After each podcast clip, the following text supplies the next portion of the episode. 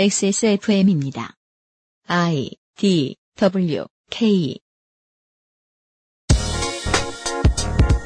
오늘은 고전적인 게임이론과 오래된 재난을 기억해보는 시간을 갖도록 하겠습니다. 이천십오년 오월 스승의 날 히스테리 사건 파일 그것은 알기 싫다입니다.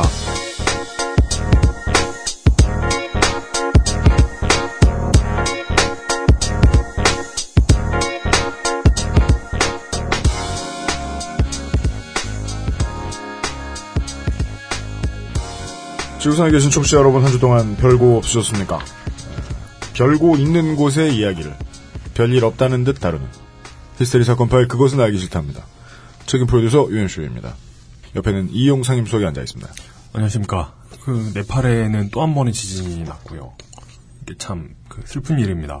굉장히 큰 규모로 났더라고요. 네, 네. 두 번째 지진도. 그러니까 여진급이 아니고 별개의 지진이 또 난 걸로 봐야죠. 네. 네. 관련해서는 지난주차, 지난주차에 그것은 알기 싫다로 확인해 주십시오. 네. 물뚝심송 상임고문이 앉아 계십니다. 예, 안녕하십니까. 갑자기 궁금한 게 하나 생겼는데. 예이. 재난과 재앙은 어떻게 다른 거예요? 재난과 재앙이요? 예. 재앙은 어떤 운명적인 느낌이 있죠. 재난은? 재난은 그냥 어떤 랜덤 느낌이 있고요. 아, 그 재앙은 뭔가 죄를 지어서 벌을 받는다? 어떤 카르마가 그, 그 안에 함유되어 있지 않나요? 난 그렇게 이해했는데. 카르마까지? 네. 아, 근데 영어로 번역하면 둘 다 디제스터죠. 아, 그런가? 음, 그 미묘한 뜻의 차이가 있는 것 같은데 잘 안 떠올라서 여쭤본 거예요. 음, 네. 저, 제 이론은 그렇습니다. 재난은 어디에든 있을 거고 크기에 맞게 매우 세심하게 국가에서 다루어야 할 것입니다. 당장 어제도 예비군 훈련장에서 총기 사고가 있었죠. 음, 아, 그렇죠. 피해를 입은 사람들에게 재난 상태면 그게 재난이죠. 그렇죠. 그냥 쉽게 생각하면. 대한민국 여성들이 다른 나라 사람들에 비해서 많이 겪는 재앙, 재난이 성범죄. 그렇죠. 예. 서울대학교 수리과학부의 강모 교수. 이 사람은 지금 이제 최종 재판에서 형을 선고를 받게 되면 실명이 까여야 됩니다. 예, 저희 같은 매체에서도 이 사람의 신원을 밝혀도 됩니다. 음. 밝히는 게 맞습니다. 지금은 이제 재심에서 일단 뭐 최종까지는 안 갔기 때문에. 이 사람이 상습 성추행 혐의로 구속이 되어 있는 상태였죠. 음. 지금 재판부에서 징역 육 개월을 선고를 했다고 합니다. 그냥 실형이요? 뭐 집유 없이? 네, 실형이요. 음, 뭐 아마 항소를 할 것으로 보이는 모양이던데. 음... 상고가 되는 건가요? 이제 지금 또 하면? 그렇게 되죠. 그렇죠. 예. 네. 상습 성추행 문제에 대한 법이 제정이 돼서 적용을 받는 사례들이 이제야 나타나고 있는 상황입니다. 그걸 어떻게 알 수 있냐면 서울대학교의 강모 교수도 여러 건을 가지고 재판을 받고 있는 가운데 예전에 범죄 사실이 확인됐던 두 건 정도는 네. 상습 성추행에 대한 법이 적용이 되지 않았던 시기. 음, 아, 소급 적용이 안 되는 예, 였기 때문에 검찰은 오 년을 구형을 했지만 재판부는 이 년 육 개월을 선고를 했다고 합니다. 사회가 기억을 해줘야 이런 사람들이 법 집행을 제대로 받습니다. 그게 피해자들에게는 재난 이후에 그나마 있을 수 있는 국가가 할 수 있는 가장 세심한 조치일 겁니다. 아, 오늘은 민주평톡이 준비가 돼 있는데요. 지금 저희가 이제 하루 늦게 찾아뵀는데 오늘은 왠지 금요일에도 좀 외로우신 분들을 위해서 금요일에 외롭잖아요? 그러면 모든 사람들이 그럴 거라고 봐요. 잠이 안 와요. 아, 외로워서 잠 안 오는 거. 네. 음. 잠이 안 와요. 그리고 혼자 살 때 그걸 이제 술이 재워줄 때까지 먹다가 제가 이 모양 이 꼴이 난 거 아닙니까? 자취하는 총각. 게다가 저는 술까지 못 먹었잖아요. 혼자 살 때도. 뭐하고 살았어? 근데 다들 참... 외로워서 잠을 못 잔다는 게 네. 독신자들만의 고통이라고 생각을 하는데 유부남은 그 고통이 두 배가 됩니다. 왜, 왜요? 왜요? 외로워서 잠이 안 올 정도인데 네. 옆에 있는 사람한테 외롭다고 말도 못해. 사모님, 아, 웃지 말자. 사모님도 이 사실을 아십니까? 아니, 그러니까 주어가 본인이 아니잖아요. 아니, 아, 제 얘기가 아니에요. 지금 사회 문제를 아, 이야기하고 예. 있는 거고 아, 예, 지금 대충 예, 예. 퉁쳐줍시다. 아, 예, 예, 예, 예. 그 외롭다고 얘기를 하는 순간에 네. 내가 있는데 왜 외롭냐는 거에 대해서 해명을 해줘야 돼. 음... 그 해명이 안 되죠. 사람은 본질적으로 외로운 거예요, 그냥. 존재 자체가 외로운 겁니다. 네. 주어를 이제 일반 사회로 놓는 것을 좀 주저하게 되긴 합니다만. 하여간, 에, 다른 때보다 주말이 더 외로울 때. 아, 재워드립니다. 오늘 막 과학 얘기가 확실하게 재워드릴 수 있는 걸 준비했습니다. 네. 준비가 돼 있는 모양입니다. 광고 듣고 돌아와서 하죠. 이천십오년 오월 스승의 날의 히스테리 사건 파일 그것은 알기 싫다는 에브리온 티비 바른 선택 빠른 선택 일오구구 일오구구 대리운전 스테픈 올프 제뉴인 레더 왕초보의 무한실내 컴퓨테이션 커피보다 편안한 아르케 더치커피 나에게 선물하는 저녁 한우박스에서 도와주고 있습니다. 엑스에스에프엠입니다. 한우박스 한우박스 아니 좀 그렇잖아요. 한우를 먹으려고 연애를 하는 건 아니잖아요. 소개팅 할 때부터 자괴감이 들어요. 내가 한우를 먹으러 갈 사람을 면접 보고 있는 건가? 한우 사줄 사람을 구인하는 건가? 고깃집에 혼자 갔다고 눈치 주는 건 인권침해 아니에요? 나는 한우를 혼자 먹을 권리가 있어. 그것도 한 번에 여러 부위 조금씩. 한우랑 연애는 세트 메뉴가 아니니까. 한우박스. 나를 위로하는 저녁. 원두커피보다 적은 카페인의 커피. 부담 없이 하루에 한 잔 더. 아르케 더치 커피, 커피아르케닷컴. 집에서 혼자 한우박스, 한우박스. 광고와 생활. 사실 되게 치열하다는 걸 경쟁하는 사람들도 모르지만 치열한 경쟁을 뚫고 엑세스몰의 열한 번째 선수 입장, 한우입니다. 네, 고기예요. 예. 바닷가 말로 하면 육고기예요. 네. 그거 육지에서도 쓰는데? 저는 그 말을 예. 이십 대 후반에야 처음 봤어요. 어, 그래요? 아, 그래요? 아니 이게 무슨 역전 앞이야. 아니 어, 어려서부터 육고기 이런 말 썼는데 그 육이 고기 육자가 아니고 왜 동어반복이야? 육지. 육지할 때 육자라니까요. 네, 예. 전 이해 못했어요. 육고기. 음. 제가 그거를 물고기의 반대말이죠. 어, 육고기 예. 물고기죠. 예, 수영구청 사거리에 뭐 고깃집에서 처음 봤거든요. 아. 광안리 안쪽에 광안대로 끝자락에 네네. 보고 이게 무슨 소리야? 그래서 예, 한동안 고민했던. 기억이 납니다. 혹시 여섯 가지 고기를. 그러니까. 예, 그렇습니다. 네. 일반적인 오픈마켓에서 배송하는 한우와 가장 눈에 띄는 차이점은 불친절입니다. 그렇습니다. 양이 정해져 있습니다. 아, 저, 사람들이 아, 불친절하다는 게 아닙니다. 네. 고를 수가 없다고? 네. 어, 선택 여지가 없다. 어, 이건 그 델보다는 애플에 가까운 그런 시스템. D사보다 A사에. 네, S사보다 A사에 가까운. 그렇죠, 그렇죠. 거대한 세트가 아니고 일인분입니다. 네, 일인분입니다. 정말이지 고기를 집에서 왔을 때 언제나 본능적으로 생각하게 되는 게 있잖아요. 한 시간 뒤에 나는 배가 불러 자빠질 것이다. 음. 그렇지 않아요.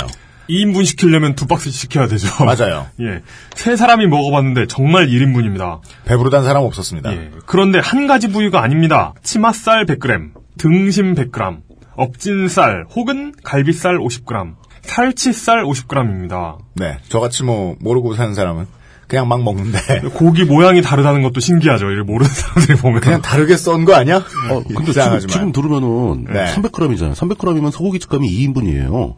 근데 다 먹었는데 아, 진짜요? 안 불렀어요. 네. 저는 이인분인데 네. 저도 이거 먹어봤거든요. 음. 혼자 먹기 딱 좋더라고.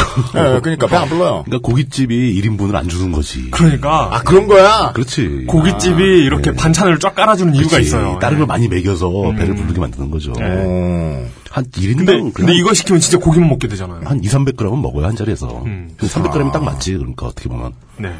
그리고 배송 날짜가 정해져 있습니다. 네. 매주 하루 목요일 저녁에 배송합니다. 대한민국 영토 내로 대부분 금요일, 늦어도 토요일에 도착합니다. 그렇습니다. 외로울 때 주말에 고기나 구워 먹으라고. 네. 좋죠. 네.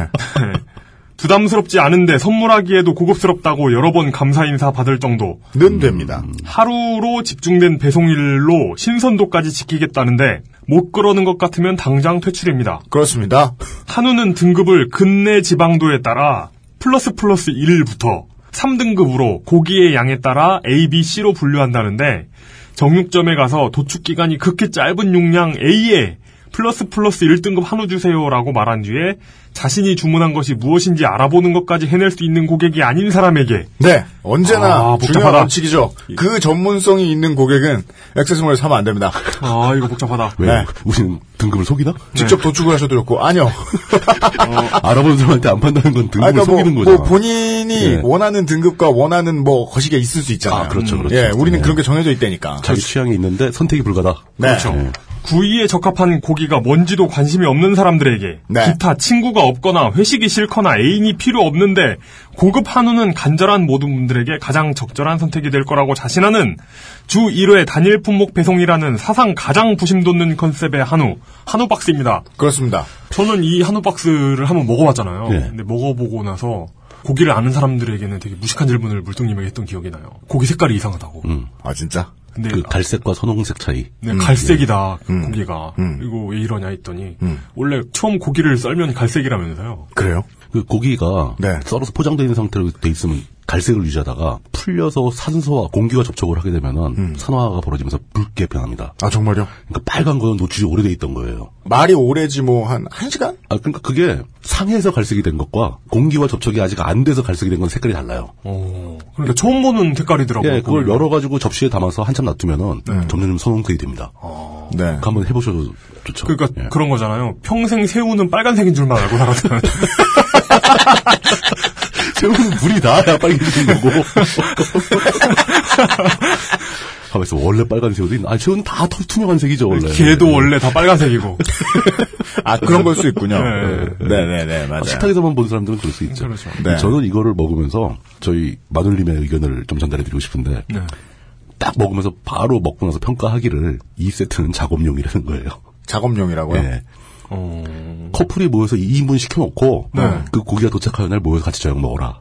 아 어디 여행 가고 놀러 가서 뭐 먹든지 아, 뭐 아니, 집에 부르든지 집으로 이 인분을 시켜주는 거예요. 아~ 상대 집에. 아~ 어... 그래서 그, 뭐가 왔지? 그럼 어 그거 내가 시킨 건데 딱 이 인분이다. 아~ 딱 이 인분이다. 어... 집에 껴들어와라. 은근슬쩍 집에도 들어갈 수 있고. 고기를 먹자, 집에서. 네. 아니, 만난 지 얼마 되지도 않은 미친놈이 어. 왜 겨우 고기나 먹자고 집에 불러? 그 다음에 들어와가지고 되게 맛있네? 이런 반전인 거야? 그리고 이 인분을 시켜주다니 날 돼지로 하나? 하여간 막 모든 게 풀려? 먹어본 다음에? 어, 아니면은 뭐, 사회 일반에 상습적으로 굳어진 표현이 바뀔 수도 있죠. 네. 음. 그 라면 먹고 갈래? 아, 그런. 음. 어. 고기, 한, 먹, 고기 한우, 먹고 갈래? 한우. 자, 아, 여간에. 신선도를 지키겠다고 요즘 같은 세상에서 인터넷 배송을 일주일에 한 번 하겠다. 이런 생각은 장사 안 하겠다. 그 부분이 저는 좀 마음에 걸리더라고요. 라는 건데 네. 하여간 그 멘탈로 할 거면 잘하지 않겠나 하는 일말의 의심에 일단 한우 박스가 들어왔습니다. 네, 다음 광고. 고깃집 현관 앞에 더치커피 주는 거 본 적 있으십니까? 그러니까요. 그런 일은 없죠. 어딘가 있지 않을까요? 네덜란드 고깃집에서는. 가족 단위로 아, 이제. 더치커피 네덜란드에 없어요. 가족, 그 더치가, 그 더치가 아니야. 그래요? 가족 단위로 이제 그 외국에 놀러 갔었잖아요. 네. 동남아 지역에 네. 놀러 갔는데 식당 앞에 한글로 써여 있는 그 커피숍 한 개가 있더라고요. 뭐라고요? 한국 고깃집에 흔히 있는 그 커피숍 한 개가. 네. 아, 그 아, 조금, 조그만 거. 어, 예. 네. 네. 그 한글이 그대로 써있는 채로 있어가지고. 아, 아, 예. 밀크 커피 써있고. 네. 네. 아, 놀랍더라고요. 근데 요즘 커피를 워낙 다양하게 주더라고요. 고깃집 앞에서도. 어, 저거 아, 그래요? 그, 그, 어디 헤이즐넛까지 나와. 그 헤이즐넛 말고도 예. 그 아메리카노 기계가 있더라고요. 어, 아메리카노도 나와요. 예, 그래서 예. 어딘가에 가면 있을 수도 있어요. 있을 예, 수도 있을 수 있어요. 고깃집 주인이 저는 아직 본 적 없습니다. 아직 네, 본 적은 저도 없어요. 혹시 본 적 있으시면 뭐 혼자 알고 계십시오. 그 정도로 궁금하진 않네요. 엑스에스몰에서만 가능합니다. 뭐 다른 데서 가능한 데 있으면 그냥 혼자 알고 계십시오. 그렇습니다. 분명히 말씀드렸듯 더치커피 기구는 미끼 상품입니다. 그렇습니다. 그걸로 돈 벌려고 하는 거 아니랍니다. 예, 최저가가 늘 떨어지는 유통시장에서 최대한 싸게 내놓을 수 있는 더치커피 기구를 판매하다가 그 최저가를 지킬 수 없으면 그냥 다른 곳에서 사시라고 말씀드립니다. 네, 그 물건이 별로 안 좋아서 그런 게 아니고요. 네. 최저가를 못 지키겠으면 그냥 안 팔아버립니다. 네. 그냥 다른 데가 사시면 됩니다. 그 물건 네. 마음에 드시면. 네. 그간 판매하던 일부 더치커피 머신은 시장에서 판매가가 매우 낮아져 이제는 다른 곳에서 검색을 통해 직접 사셔도 좋습니다. 대신 실로 최저가의 보급형 더치커피 머신을 들여놨습니다. 실로 최저가란 무엇이냐? 퀄리티에 대한 거대한 기대를 가졌다가 음. 우리를 욕하면 우리는 회피한다. 음. 네. 아, 이게 참... 우리나라 이케아 매장이 생겼잖아요. 네. 그, 거기 가가지고 깨달은 거거든요. 아이 가구점? 예, 아이 가구점에서 최저가란 네. 가장 안 좋은 상품이구나. 곧 부러진다. 예. 이렇게 써놓지만 않은 거예요. 네, 뭐 침대 시트 가장 싼 거면 곧 찢어진다. 그 대신 비싼 건 비싼 만큼 좋고. 근데 뭐 그런 거. 거는 되게 알고 보면 좋은 물건인 게 사람들 만나러 이런저런 다른 사무실에 갈 때마다 막 치를 떨잖아요. 왜요? 아니 저런 키보드랑 마우스를 쓰면서. 근로자들에게 일을 하라고 시켜? 아, 유엠씨가 예전에, 예전에 했던, 아직도 귓가에서 예. 들리는 목소리가 있어요. 뭐요? 예. 돈 많은 사람들이 왜 기계식을 안 쓰지?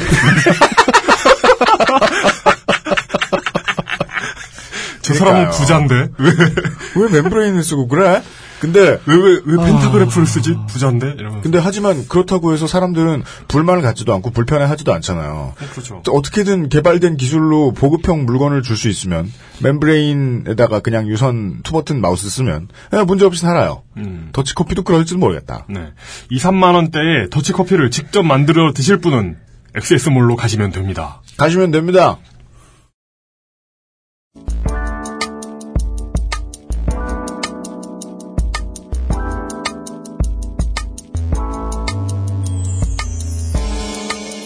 미디어 브리핑. 민주적이며 평화로운 뉴스 토크.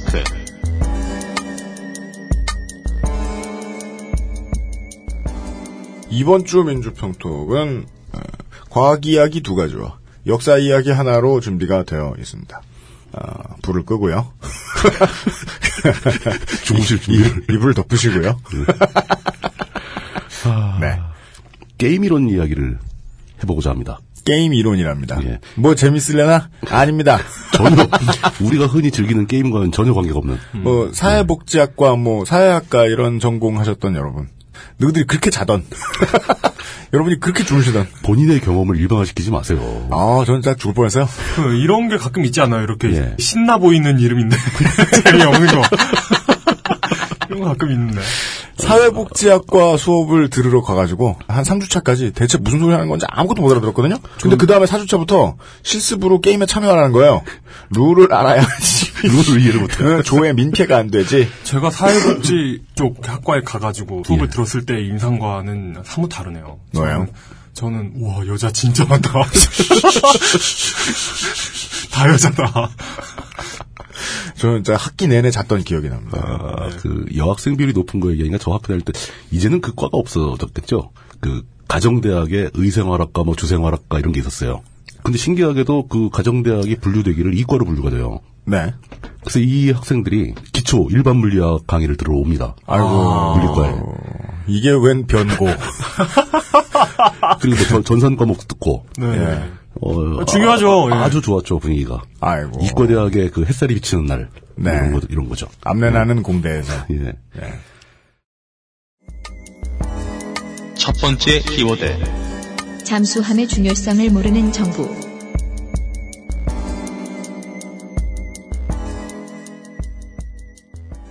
어, 게임이론이라는 것은 존 폰 노이만, 폰 노이만이라고 흔히 부르죠. 노이만이 창시한 것으로 알려져 있는 이론입니다. 네. 그 폰 노이만형 컴퓨터의 그 노이만. 네, 노이만형 컴퓨터. 노이만이 컴퓨터의 얼개를 처음 생각했고 뭐 아, 엄청나게 많은 이상한 걸 만들어낸 사람이죠. 머릿속에서. 네. 아마 이십 세기에서 천재를 꼽으라면 최소한 상위 삼 등 안에 들어간 사람일 겁니다. 네. 네. 이십 세기의 장영실. 다빈치. 장영실. 왜 난 장영실이 생각났대? 근데 장영실이나 다빈치가 그런 약간 좀 정신 나간 변태 느낌은 아니지 않아요? 좀. 음. 실제로 만나봤을 수는 없으니까 어, 알 수가 없죠. 그렇다고 노이만도 정신 나간 변태는 아니에요. 아. 뭐 제, 그런 사람이 있긴 하지만. 좀 변태 성향이 네. 약간 있는. 아, 뭐 그렇지. 약간 음. 있을 수는 있죠. 네네. 음. 그러니까 이거 게임이론은 시스템이 복잡해야 됩니다. 혼자 한 명을 주제로 하나의 주체가 있는 게 아니라. 근데 이게 뭘 위한 이론이에요? 들어오세요. 네. 제가 네. 알기로는 경제학이나 이런 데서는 합리적인 그렇죠. 인간을 예. 상정하는데 예. 실제로 현실 세계에서는 비합리적으로 행동하잖아요. 그렇죠. 합리적 인간들이. 예. 왜 그럴까에 대한 이론 아닌가요? 어, 그것도 하나의 부분입니다. 음. 그 참여자가 등장인물이 네. 다수인 시스템에서 그 각자가 각자의 관점에 따라 스스로 판단하고 움직일 때 최종적으로 전체 시스템에 어떤 결과가 다가오는가 음. 이거를 알아보고 싶었던 거죠. 네네. 근데 과거에는 이게 불가능했거든요. 음. 수학도 제대로 준비가 안 돼 있고 사실 또 게임이론도 컴퓨터의 발전과 굉장히 큰 관계가 있습니다. 그렇죠. 그러니까 기존에는 만들 수 없었던 이론들을 몇몇 천재들이 아이디어를 내고 그 실제로 적용을 해서 네. 어떤 시스템을 해석해보고 이렇게 나가는 건데 과거에 딱 하나의 주체만을 놓고 따지는 거 특히 물리학이 제일 그랬습니다. 음. 하나의 점을 따지죠. 네. 질량이 있는 하나의 점이 어떻게 움직이는가. 음. 질량 있는 점 두 개가 상호작용하면서 움직이면은 고전 물리학의 유명한 문제입니다. 이게 투바디 프로블럼이라고. 네. 두 물체의 문제. 이러면 벌써 막 머리가 빠개지기 시작합니다. 왜냐? 두 개가 서로 영향을 주니까. 음. 음. 그럼 이게 세 개가 되면 공식적으로 세 개가 되면 못 푼다고 돼 있어요. 음. 아 그래요? 예. 근데 풀잖아요, 사람들. 근사값만 구하는 거죠. 아. 완벽하게 해석을 못 하는 거죠. 운동 방정식 자체를 만드는 게 너무 힘들어졌고. 음. 근데 문제는 우리가 실제 세계에서 보면 기체의 운동을 연구한다. 그럼 기체 안에 분자가 몇 개가 있습니까? 많겠죠. 십의 몇십 승계 뭐 이렇게 나오잖아요. 네. 그죠? 이걸 어떻게 해석을 합니까? 바다에서 파도가 칠 때 물 분자가 몇 개가 움직이겠습니까? 이런 거 해석하는 거. 이제 결국은 이건 복잡한 시스템, 그 복잡계라고 그러는데 복잡계를 해석할 때는 이제 물리학에서는 글로 많이 가죠. 그 혼돈 이론으로 많이 가죠. 이론, 카오스 이론으로 많이 가는데 아직 모를 때 거기에 쑤셔박아 놓는 건가요, 그냥? 음, 아니요, 그 나름대로 해석합니다, 다. 그렇습니까? 예, 그래서 어지간히 음. 추정을 해내요. 아, 네. 그래서 무슨 창고 같은 개념으로 그렇죠. 제목이 잘 모르겠으면 보류, 예, 예, 보류 이론, 어, 엑스파일처럼. 예. 경제학에서도 이렇게 경제라는 게 원래 참여하는 주체가 되게 많지 않습니까? 네. 소비자도 있고 뭐 기업도 있고 국가도 있고 막 그러니까 예. 이거 거의 해석을 못하고 그냥 퉁치는 거죠. 아담 스미스 시절만 해도 그냥 그 경제 시스템에 참여한 모든 주체는 다 최선을 다한다. 뭐야 이게? 합리, 그러니까 합리적으로 합리적으로 아, 행동한다. 아, 뭐 최고의 결과를 움직이는 거로 가정을 해버립니다. 이게. A라는 역할을 하는 물건이 있다. 예를 들어 뭐 네. 마이크란 물건이 이 사람이 만들고 저 사람이 만드는데 음. 이 사람이 더 싸게 만들면 싼 데 가서 산다. 근데 실제로 해보면 실제로 안, 그러, 안 그런다는 거죠. 그러니까 기계 키보드 안 써본 거 아니야, 아저씨가. 가정 자체가 틀린 거죠. 네. 인생도 모르고 공부를 한다고. 근데 문제는 그때만 해도 그 시스템에 참가하는 모든 주체가 다 합리적으로 최선을 다해서 움직이면 전체 시스템에도 최선의 결과가 올 것이다. 음. 라고 가정을 합니다. 음. 이게 아니라는 거죠. 이게 깨지게 되면 이제 종잡을 수가 없게 되어버리는 겁니다. 네. 야, 그러면 전체 시스템이 최선의 결과를 가져오려면 어떻게 해야 되는데? 바로 이게 게임이론의 최초의 포인트인 거죠. 어떻게 될 것인가? 음, 음, 음, 음. 노이만이 처음에 이걸 준비할 때까지만 해도 이 이론이 이렇게 광범위하게 적용될 거라고는 추측을 못했을 거예요, 아마. 보통은. 사실 이제 아까 뭐 이용석도 얘기했지만 경제학에도 굉장히 많이 적용되죠. 경제학뿐이 아닙니다. 뭐 수학적 도구에서 출발을 했지만 네. 이게 뭐 물리학에도 굉장히 많이 적용되고 생물학에도. 생물학에도. 예, 어떤 미생물들이 서로 간에 어떤 영향을 주고받으면서 음. 변화해가는가. 또 네. 박테리아의 진화 과정 연구할 때도 음. 게임이론이 적용이 되고. 굉장히 어떤 생각하는 도구로서의 가치가 있다. 아, 생각하는 예. 도구. 그럼 어떤 뭐, 문제를 해석하는 도구로서의. 오직에 뭘 근본적으로 잘 고안했나 보네요. 예. 그게 그럴싸하거든요. 왜냐하면 노이만이니까. 예. 노이만이 했으니까 뭐. 예. 우린 노빠. 예. 아, 위험한 발언인데 그. 예. 그러다가 결국은 그 게임 이론이 사회 다방면에 영향을 다 주다가 제가 보기엔 인류 사회에 가장 큰 영향을 주게 됩니다. 맞아요. 전쟁에 관련된 이론에 게임 이론이 적용되기 시작하죠. 아, 네. 그렇죠. 예. 음. 최종적으로 이제 나온 개념이, 음. 약자가 엠 에이 디예요. 매드. 매드. 네. Mutual Assured Destruction. 그렇죠. 상호 확증 파괴라는 이론인데. 네. 네. 이런 거 외우고 다니는 거 신기하지 않습니까? 그러면 저 일방 확증 파괴는 아세요? 어? 뮤추얼이 아니면 뭐, 뭐 모르겠는데. 뭐, 유니터럴인가 모를 거니까. 가만있어 봐요. 상호 확증 파괴라고요? 예. Mutual Assured Destruction. 예. 그건 무슨 뜻이야? 다골? 다골이 아니, 아니고. 아니, 사, 뮤추얼, 서로. 둘이 서로. 싸우는데, 네. 네. 싸움의 결과가 둘 다 확실하게 죽는 거야. 아. 그런 상황. 루즈, 루즈. 예. 네. 둘 다 멸종해버린다. 홍콩 영화에서 자주 보는 그거 있잖아요. 뭐야? 총 서로 머리에 이렇게 겨누고 있는 거. 아, 아 그런. 예. 네. 네. 음. 어, 근데 그게 사실 어떻게 될까? 저 그거 개인적으로 궁금한데. 네. 둘이 딱 총을 겨누고 있을 때. 그럼 안 망설이고 먼저 쏘면 되지 않나? 우연찮게. 네. 둘이 동시에 쏘자. 둘이 같이 죽자. 네. 그 동시에 쏘는 게 가능할까요? 총알이 뇌를 해치는 순간에 어떤 뭐 경련이라든가 이런 게 일어나면서 손가락을 못 당기게 되는 거 아닐까요? 짧은 아니면 그 시간에 뇌에서 예. 경련이 일어나면서 방아쇠를 당길 수도 있죠. 음 그거 본 것 같아요. 예전에 뭐야? 트위터에 무슨 이상한 외국 계정에서 예.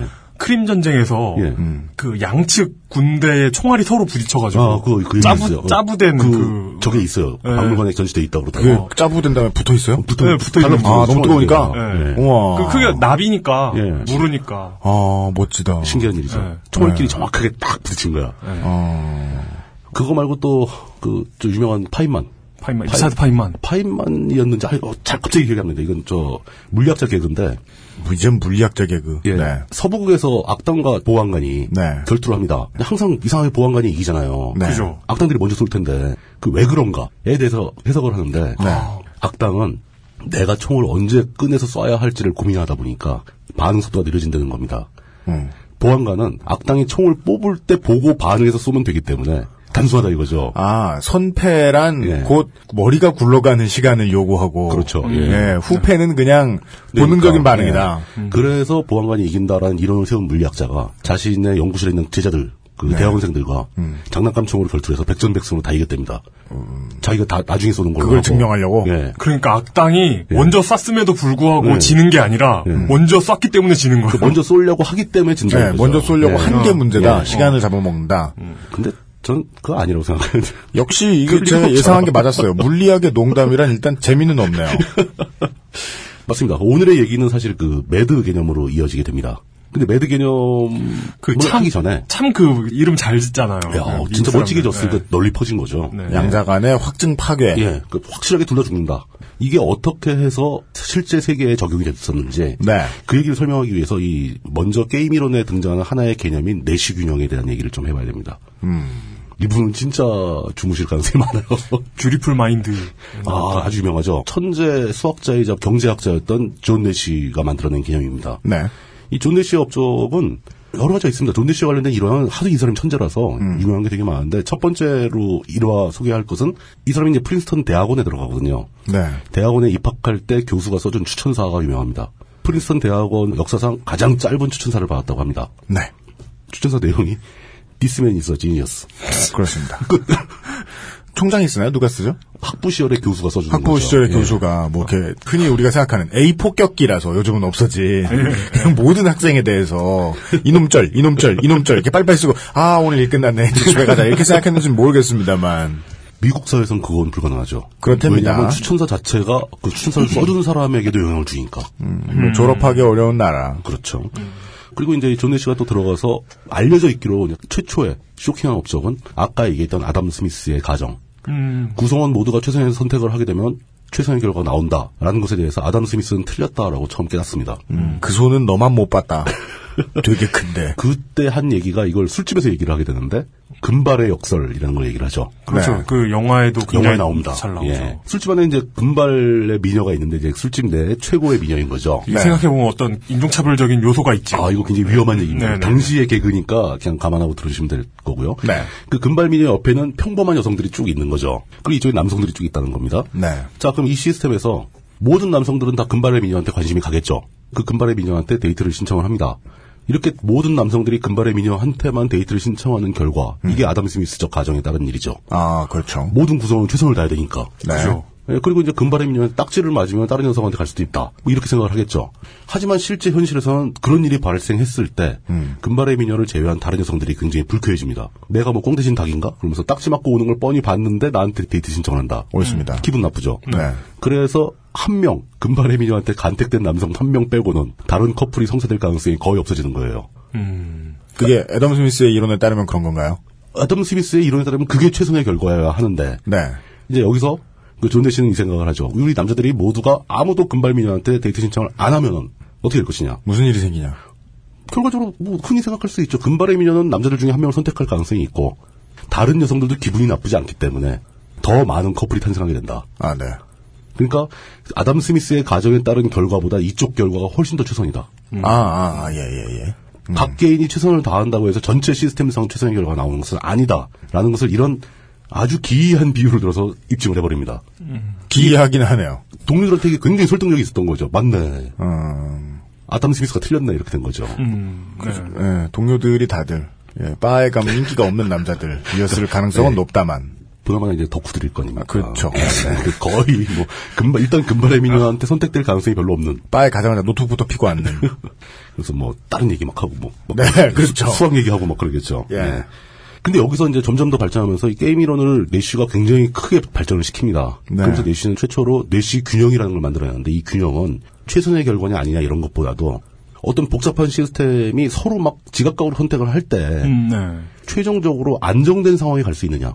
음. 계속 시스템이 교란돼가지고 복잡하게 흔들릴 것이냐, 동일한 선택이 반복되면서 안정된 과정으로 갈 수 있느냐, 그 안정된 상태 하나를 내시 균형이라고 부릅니다. 음. 이런 이런 상황에서 내시 균형이 발생하면 시스템은 안정이 된다. 근데 이 내시 균형이라는 게 어떤 상태에 그렇게 안정되는가 알려면은 음. 일단 우월 전략이라는 개념을 또 약간 이해를 해야 돼요. 네. 쉽게 얘기해서 나한테 선택이 A, B, C 세 가지가 있는데 A나 B 경우로 선택하면은 이길 수도 있고 질 수도 있어요. 근데 C를 택하면 어떤 경우에도 내가 무조건 다 이긴다. 이러면 C는 우월 전략이 되는 거죠. 음, 네. 그렇게 되면 이 사람한테 선택권이 없는 거나 마찬가지예요, 사실은. 다 C를 택해버린다는 거죠. 네. 좀 더 단순해서 제가 제일 걱정한 부분이 바로 이건데 두 사람이 이용수석과 제가 게임을 한다고 치죠. 네. 각자에게 A와 B 두 가지 선택이 있는 거예요. 첫 번째 경우를 한번 보죠. 물뚝이 A를 택하면은 이용수석이 A를 택하면은 지는 거예요. 그러니까 물뚝이 이기는 거야. 음. 그러니까 둘 다 아, A면 아. 물뚝이 이긴다. 아, 그래요? 예. 어. 물뚝이 A를 택하고 이용이 B를 택한다. 이러면은 이용이 이기는 거예요. 아, 서로 다른 걸 택하면? 예, 그러니까 물뚝이 A, 이용이 B면 이길 수 있죠. 물론 이제 순서가 다른, 그 네 가지 경우가 나옵니다, 이건. 네네. 근데 물뚝이 만약에 B를 택했다. 네. 그럼 이용이 A를 택하건 B를 택하건 상관없이 물뚝이 이긴다. 이런 어. 게임이 있다고 치죠. 음. 이런 그럼. 게임에서는 물뚝은 당연히 B를 택하겠죠. 네. 아, 그러겠죠. 예. 그리고 B를 택하게 되면은, 이용이 생각하기에 물뚝은 당연히 B가 우월 전략이니까, 네. 무조건 B를 택할 것이다. 네네. 그럼 나의 선택은 어떻게 가느냐. 이기고 지는 걸 떠나서, 물뚝이 B를 선택했을 때 내가 A나 B 둘 중에 어떤 걸 택해도 지긴 하지만, 피해가 적은 쪽을 택하게 되죠. 너무나도 당연한 얘기예요. 너무 당연하죠. 네. 만약 그게 B라고 칩시다. 네. 그럼 둘 다 B를 택하고, 승리는 물뚝한테 가고, 네. 이용은 피해를 적게 보는 쪽으로. 네네. 몇 번을 하더라도 이런 일밖에 안 생깁니다. 음. 이 상태를 일종의 하나의 내시균형이라고 부르는 거예요. 음. 우월 전략이 존재한다면은 네. 내시균형이 되기가 쉬워요. 네, 네, 네. 그러니까 우월 전략에 따른 우월 균형이라고 하거든요, 이걸. 네. 그러니까 이게 하나의 경우고. 음, 이십팔 회에서 백화점 얘기했던 게 갑자기 떠오르는데요. 그렇죠. 실생활에 이런 케이스 꽤 많습니다. 네, 어떤 사람들은 네. 무조건 진 상을 우리는 이긴다. 이런 생각을 하는 사람들이 있는데. 그 사람들한테 그게 우월 전략이에요. 그러니까 당하는 사람들은 무조건 진다. 음. 피해를 적게 받을 수 있는 선택을 하자라고 그렇죠. 생각하는 사람도 있을 수 있죠. 예, 그 진상에 대한 대응 전략은 그렇게 할 수밖에 없는 거죠. 네네네. 진상을 상대편이 부리면 진상 부리는 사람을 잡아다가 경찰에 들 수 없는 한 그건 상대의 우월 전략이 돼버리는 거죠. 네. 예. 두 번째는 복잡합니다. 같은 걸 택하면 물뚝이 이기고 네. 다른 걸 택하면 이용이 이겨요. 음. 이렇게 되면은 물뚝이 A를 택했다. 그럼 이용은 B를 택하려고 할 거고. 그렇죠. 음. 이용이 B를 택한다. 그러면 물뚝은 다시 B를 택하려고 그럴 거고. 음. 그렇겠죠. 그럼 물뚝이 B를 택한다. 그러면 이용은 다시 A를 택할 거고. 영원히 끝나지 않는다는 거죠. 이런 상황은 내시균형이 없는 상황인 거죠. 음. 계속 선택이 서로 바뀌는 서로 그러니까 이럴 땐 정보가 되게 중요해집니다. 이럴 땐 스파이와. 예. 음. 상대의 선택을 먼저 캐치하고 그거에 따라 대응하는 사람이 이기는 상황인데 그건 굉장히 불안정한 거죠. 언제 바뀔지 모르니까. 음. 그러니까 이렇게 내시균형이 없는 게임도 분명히 존재합니다. 여기 우월 전략도 없잖아요. 네. 내가 항상 이기는 우월 전략이 없다는 거죠. 음. 뭔가 외교 혹은 뭐 주식 투자. 사실은 내시균형이 없는 경우가 되게 많아요. 네. 현실에서는. 계속 변하는 거죠, 이때. 뭐 노사관계. 예. 네. 뭐 이럴 때를 대비한 뭐 티테토 전략 뭐 이런 거 따라 나오고, 음. 그때 어떻게 세워야 되느냐, 내시균형이 음. 없을 때, 어떻게 해야 약 오 퍼센트 유리하다, 뭐 이런 전략도 나오고, 네네네. 뭐 그렇게 발전을 하게 되죠. 음. 세 번째 경우는 좀 또 다른 경우인데, 물뚝이 A를 택했을 때 이용이 같이 A를 택하면 비깁니다. 승패가 없어져요. 음. 근데 물뚝이 A를 택했을 때 이용이 B를 택하면 이용이 집니다. 서로 다른 걸 고르면 제가 진다고요? 예. 근데 음. 그것도 약간 헷갈려요. 네. 만약 물뚝이 B를 택하게 되면은, B를 택했을 때 이용이 A를 택하면, 네. 아까랑 반대 상황이죠? 그럴 때는 이용이 이깁니다. 아, 음. 서로. 다른 아. 걸 해도 순서에 따라서 승패가 바뀔 수가 있어요. 네. 그리고 물뚝이 B를 택했을 때 이용이 같이 B를 택하면 비깁니다, 다시. 음. 어, 같은 걸 택하면 비기고. 예, 예. 음. 이거는 복잡한데, 비기더라도, 양쪽에 얻는 스코어가 있을 거 아닙니까? 영 대 영으로 비기는 경우가 있고, 그죠. 십 대 십으로 비기는 경우가 있고. 그죠. 음. 근데 이제 서로 다른 걸 택했을 때 승패가 갈릴 때 오 대 영으로 승패가 갈린다면은, 음. 어떤 경우에는 오 대 영으로 이기는 것보다 십 대 십으로 비기는 게 유리할 수도 있잖아요. 음. 스코어를 많이 따게 되니까. 예, 많은 경우 그러죠. 예. 예, 이 경우를 그 표를 그려서 잘 분석을 해보면은, 두 군데로 몰립니다. 둘 다 에이에이로 가든가, 둘 다 비비로 가서 서로 비기는 걸 택하게 됩니다. 음. 이거는 내시균형이 두 개가 있는 거예요. 그리고 승패가 결정됐을 때의 그 얻는 피해가 그렇죠. 크면 클수록 더 크게 쏠리겠네요. 어, 그럼요. 예. 이렇게 어떤 실제 생활에 발생할 수 있는 게임을 유형화하고 범주화 해가지고 네, 네. 그때마다 어떤 전략을 택할 수 있는가. 또 그리고 이런 종류의 게임은 내시균형이 존재하니까 시간이 흐를수록 내시균형으로 가서 평형 상태가 돼버릴 것이다. 뭐 이런 거를 세속하기 되게 좋은 개념인 거죠. 음. 내시균형이라는 개념이. 그 다음에 이번에는 아예 서로 간의 정보교환이 불가능한 경우. 네. 지금까지는 다 서로 선택을 아는 거잖아요. 상대편이 A를 택하면 난 B를 택하고 이런 거잖아요. 네. 그렇죠. 근데 그런 정보 교환이 불가능한 상황을 묘사하는 것도 많습니다. 음. 이런 상황을 묘사하는 것 중에 제일 유명한 건 아주 유명한 죄수의 딜레마죠. 처음 들어보시는 분들을 위해서 간단하게 설명을 하자면 죄수가 둘이 잡혀왔는데 둘 다 자백을 안 하면 자백을 안 하면 육 개월씩 살게 되고 둘 다 자백을 해버리면 둘 다 오 년형을 받는 죄를 지은 죄수들이에요. 음. 근데 이 수사관들이 미끼를 던지는 거죠. 한 놈이 자백을 하면은, 자백을 먼저, 한 놈은 즉시 석방해주고, 자백 안 하고 버틴 쪽은 십 년형을 살리겠다. 네. 자, 이런 상황에서 과연 죄수 중 어떤 선택을 해야 될 것인가. 음. 최선의 선택은 둘 다 서로 믿고, 서로 자백을 안 하고 버티면 둘 다 육 개월만 살면 끝납니다. 네. 그렇죠. 이게 최선의 선택 결과죠. 음. 그러나, 배신이 벌어지죠. 네. 정보가 없으니까. 만약에 내가 자백을 안 하고 버텼을 때, 음. 상대가 자백을 해버리면 나 혼자 십 년을 살아야 됩니다. 그죠. 이건 받아들일 수 없죠. 절대 안 되죠. 예, 그러니까 결국 둘 다 자백을 해버립니다. 그리고 둘 다 오 년을 살게 됩니다. 네. 둘 다 안 했으면 육 개월이면 끝나는 걸 둘 다 오 년을 가게 되는 거죠. 음. 그 육 개월을 포기하고 오 년으로 가는 선택을 하는 게 이건 열등 전략이거든요. 우월 전략의 반대죠. 그렇군요. 안 좋은 전략을 택하는 겁니까? 그런데 이 케이스를 바로 열등 전략에 의한 내시균형이라고 보는 거죠. 네. 아, 최악의, 같더군요. 네. 최악의 상황만을 피하기 위해서. 그렇죠. 아. 최악의 상황을 피할 수 있는 전략. 최고는 아닌데. 그런 전략을 택함으로써 이것도 균형이 잡혀버립니다. 네. 실제 생활에서 양쪽이 다 똘똘하다면 네. 이렇게 될 가능성이 제일 높죠. 음... 뭐 이런 식으로 굉장히 다양한 경우에 벗어날 수 없는 착. 네, 뭐 그런 거죠. 이 열등 전략에 의한 내시균형이 음. 실생활에서 많이 벌어집니다. 예를 들어볼까요? 그 저 이통사, 이통사들, 네. 에스케이하고 올레하고 뭐 엘지하고 다 서로 막 광고를 합니다. 치열하게 경쟁을 하죠. 어느 날 갑자기 이통사들이 모여서 한 자리에 협상을 합니다. 점유율에 관계없이 이제부터 우리 셋이 몽땅 다 일제히 광고비 지출을 끊어버리자. 음. 그러면 뭐 점유율은 기존에 가던 데랑 거의 비슷하게 갈 거 아닙니까? 그냥 그대로. 네. 어차피 스마트폰 쓰는 네. 사람들은 쓰니까. 쓰는 사람 써야 되고 자기가 알아서 찾아보고 자기가 네. 사고 싶은 거 산다. 네. 그 연예인 고용한 그 거액의 광고비를 집행하지 않겠다. 그러면 통신사들은 어마어마한 수익을 올릴 수 있습니다. 그러다 말고 통신사 하사가 서로 이제 눈치를 보다 말고 결국은 다 광고를 한 뒤에 그렇지. 모두가 오 년형씩 살고 있다. 그런 거죠. 네. 왜냐하면 광고비를 집행 안 해도 되는 최선 선택이 있는데도 불구하고 서로를 믿지 못하기 때문에 음. 서로 광고를 하면서 집행을 어마어마하게 하고 있는 거죠. 음. 이런 것도 일종의 열등 전략에 의한 내시균형인 거죠. 근데 네. 그럼 마케팅에 의해서 통신사를 옮기는 분들도 계신가요? 많죠. 네. 아, 그래요? 어, 그, 그때그때마다 한 방 치는 것 때문에 왕창왕창 옮깁니다. 아, 네. 그래요? 예. 아니, 어느 연예인이 광고하느냐에 따라서 치킨의 판매고가 달라지니까. 확 달라집니다. 아니, 뭐, 치킨은 그렇다 쳐도. 어, 스마트폰도 바뀌어요. 진짜? 바꿀 때 된 사람들은 연예인 보고 바꿉니다. 난 치킨이 더 중요한데. 아까 치킨은 그렇다 쳐도 통신사는 인프라잖아요. 그냥 그 어떤. 인프라스트럭처 개인의 입장에서는 네, 치킨 없이 못 사는 분들은 무시하고 인프라스트럭처 뭐 이런 거 생각 안 하고 그러니까, 그런가. 예. 음. 그러니까 일단 다시 정리해 보자면 이제 내시균형이라는 거의 진짜 개념은 음. 게임에 참여한 모든 주체가 주변 환경이나 상대의 선택이 바뀌는 것에 상관없이 나는 이걸 선택할 수밖에 없어 라는 음. 최선의 전략을 가지고 있어서 네. 모두가 그런 그 전략을 항상 택하고 있는 상태. 음. 그랬더니 다들 손해보고 있는. 예, 뭐 손해볼 수도 있고 이득일 수도 아, 있지만 예, 예, 예. 내시균형은 그 이익 손해를 따지지 않습니다. 아, 음. 그냥 모두가 자기 선택을 바꾸지 않고 있는 상태 자체를 내시균형이라고 하는 거죠. 음, 아까 예. 주신 말씀으로 말씀드릴 예. 것 같으면 우월하든 열등하든 그건 상관이 없죠. 네. 열등할 경우에도 평형이 되는 경우가 있고 네. 우월해서 평형하는 경우도 있고 네. 근데 그렇게 딱 되면 일단 시스템은 안정이 된다는 거죠. 변화가 적어집니다. 음. 다 똑같은 선택을 하니까. 그러니까 이런 개념으로 우리가 이 차 대전 이후부터 상당 기간 동안을 냉전 시대를 보내게 되는 거죠. 음. 굉장히 안정된 세상을 보내게 됩니다. 그 얘기를 하려고 그러는 거죠. 아, 아니 이건 이렇게 하면 되지 않습니까 했을 때 어르신들이 음. 이건 그렇게 하는 게 아니야 이놈아 하는 그. 그 선택은 좋은 게 아니야. 네. 더, 더 좋은 선택이 항상 있었어. 네. 음. 뭐 그렇게 변화를 억제할 수 있는 본질적인 성향이 있다. 그런 상태를 유지했다라는 거죠. 네. 뭐 내시균형 말고도 뭐 게임을 보면은 파레토 최적 뭐 이런 얘기도 많고 그러는데 네. 이런 거 다 설명하자면 뭐 이건 한두 끝도 없으니까. 음. 어쨌든 간에 이렇게 천재들이 만들어낸 게임이론의 다양한 개념이 존재하고 그거에 의해서 우리는 이 차 대전 직후에 미소로 양분된 세상이 어마어마하게 상상을 초월한 군비 경쟁을 통해서 인류를 수십 번씩 멸종시킬 수 있는 정도의 화력을 보유했음에도 불구하고 큰 전쟁 없이 인류는 생존할 수 있게 됐다. 네. 평형 상태에 있었기 때문에 그 평형 상태를 좀 더 자세하게 얘기를 해보자라는 거죠.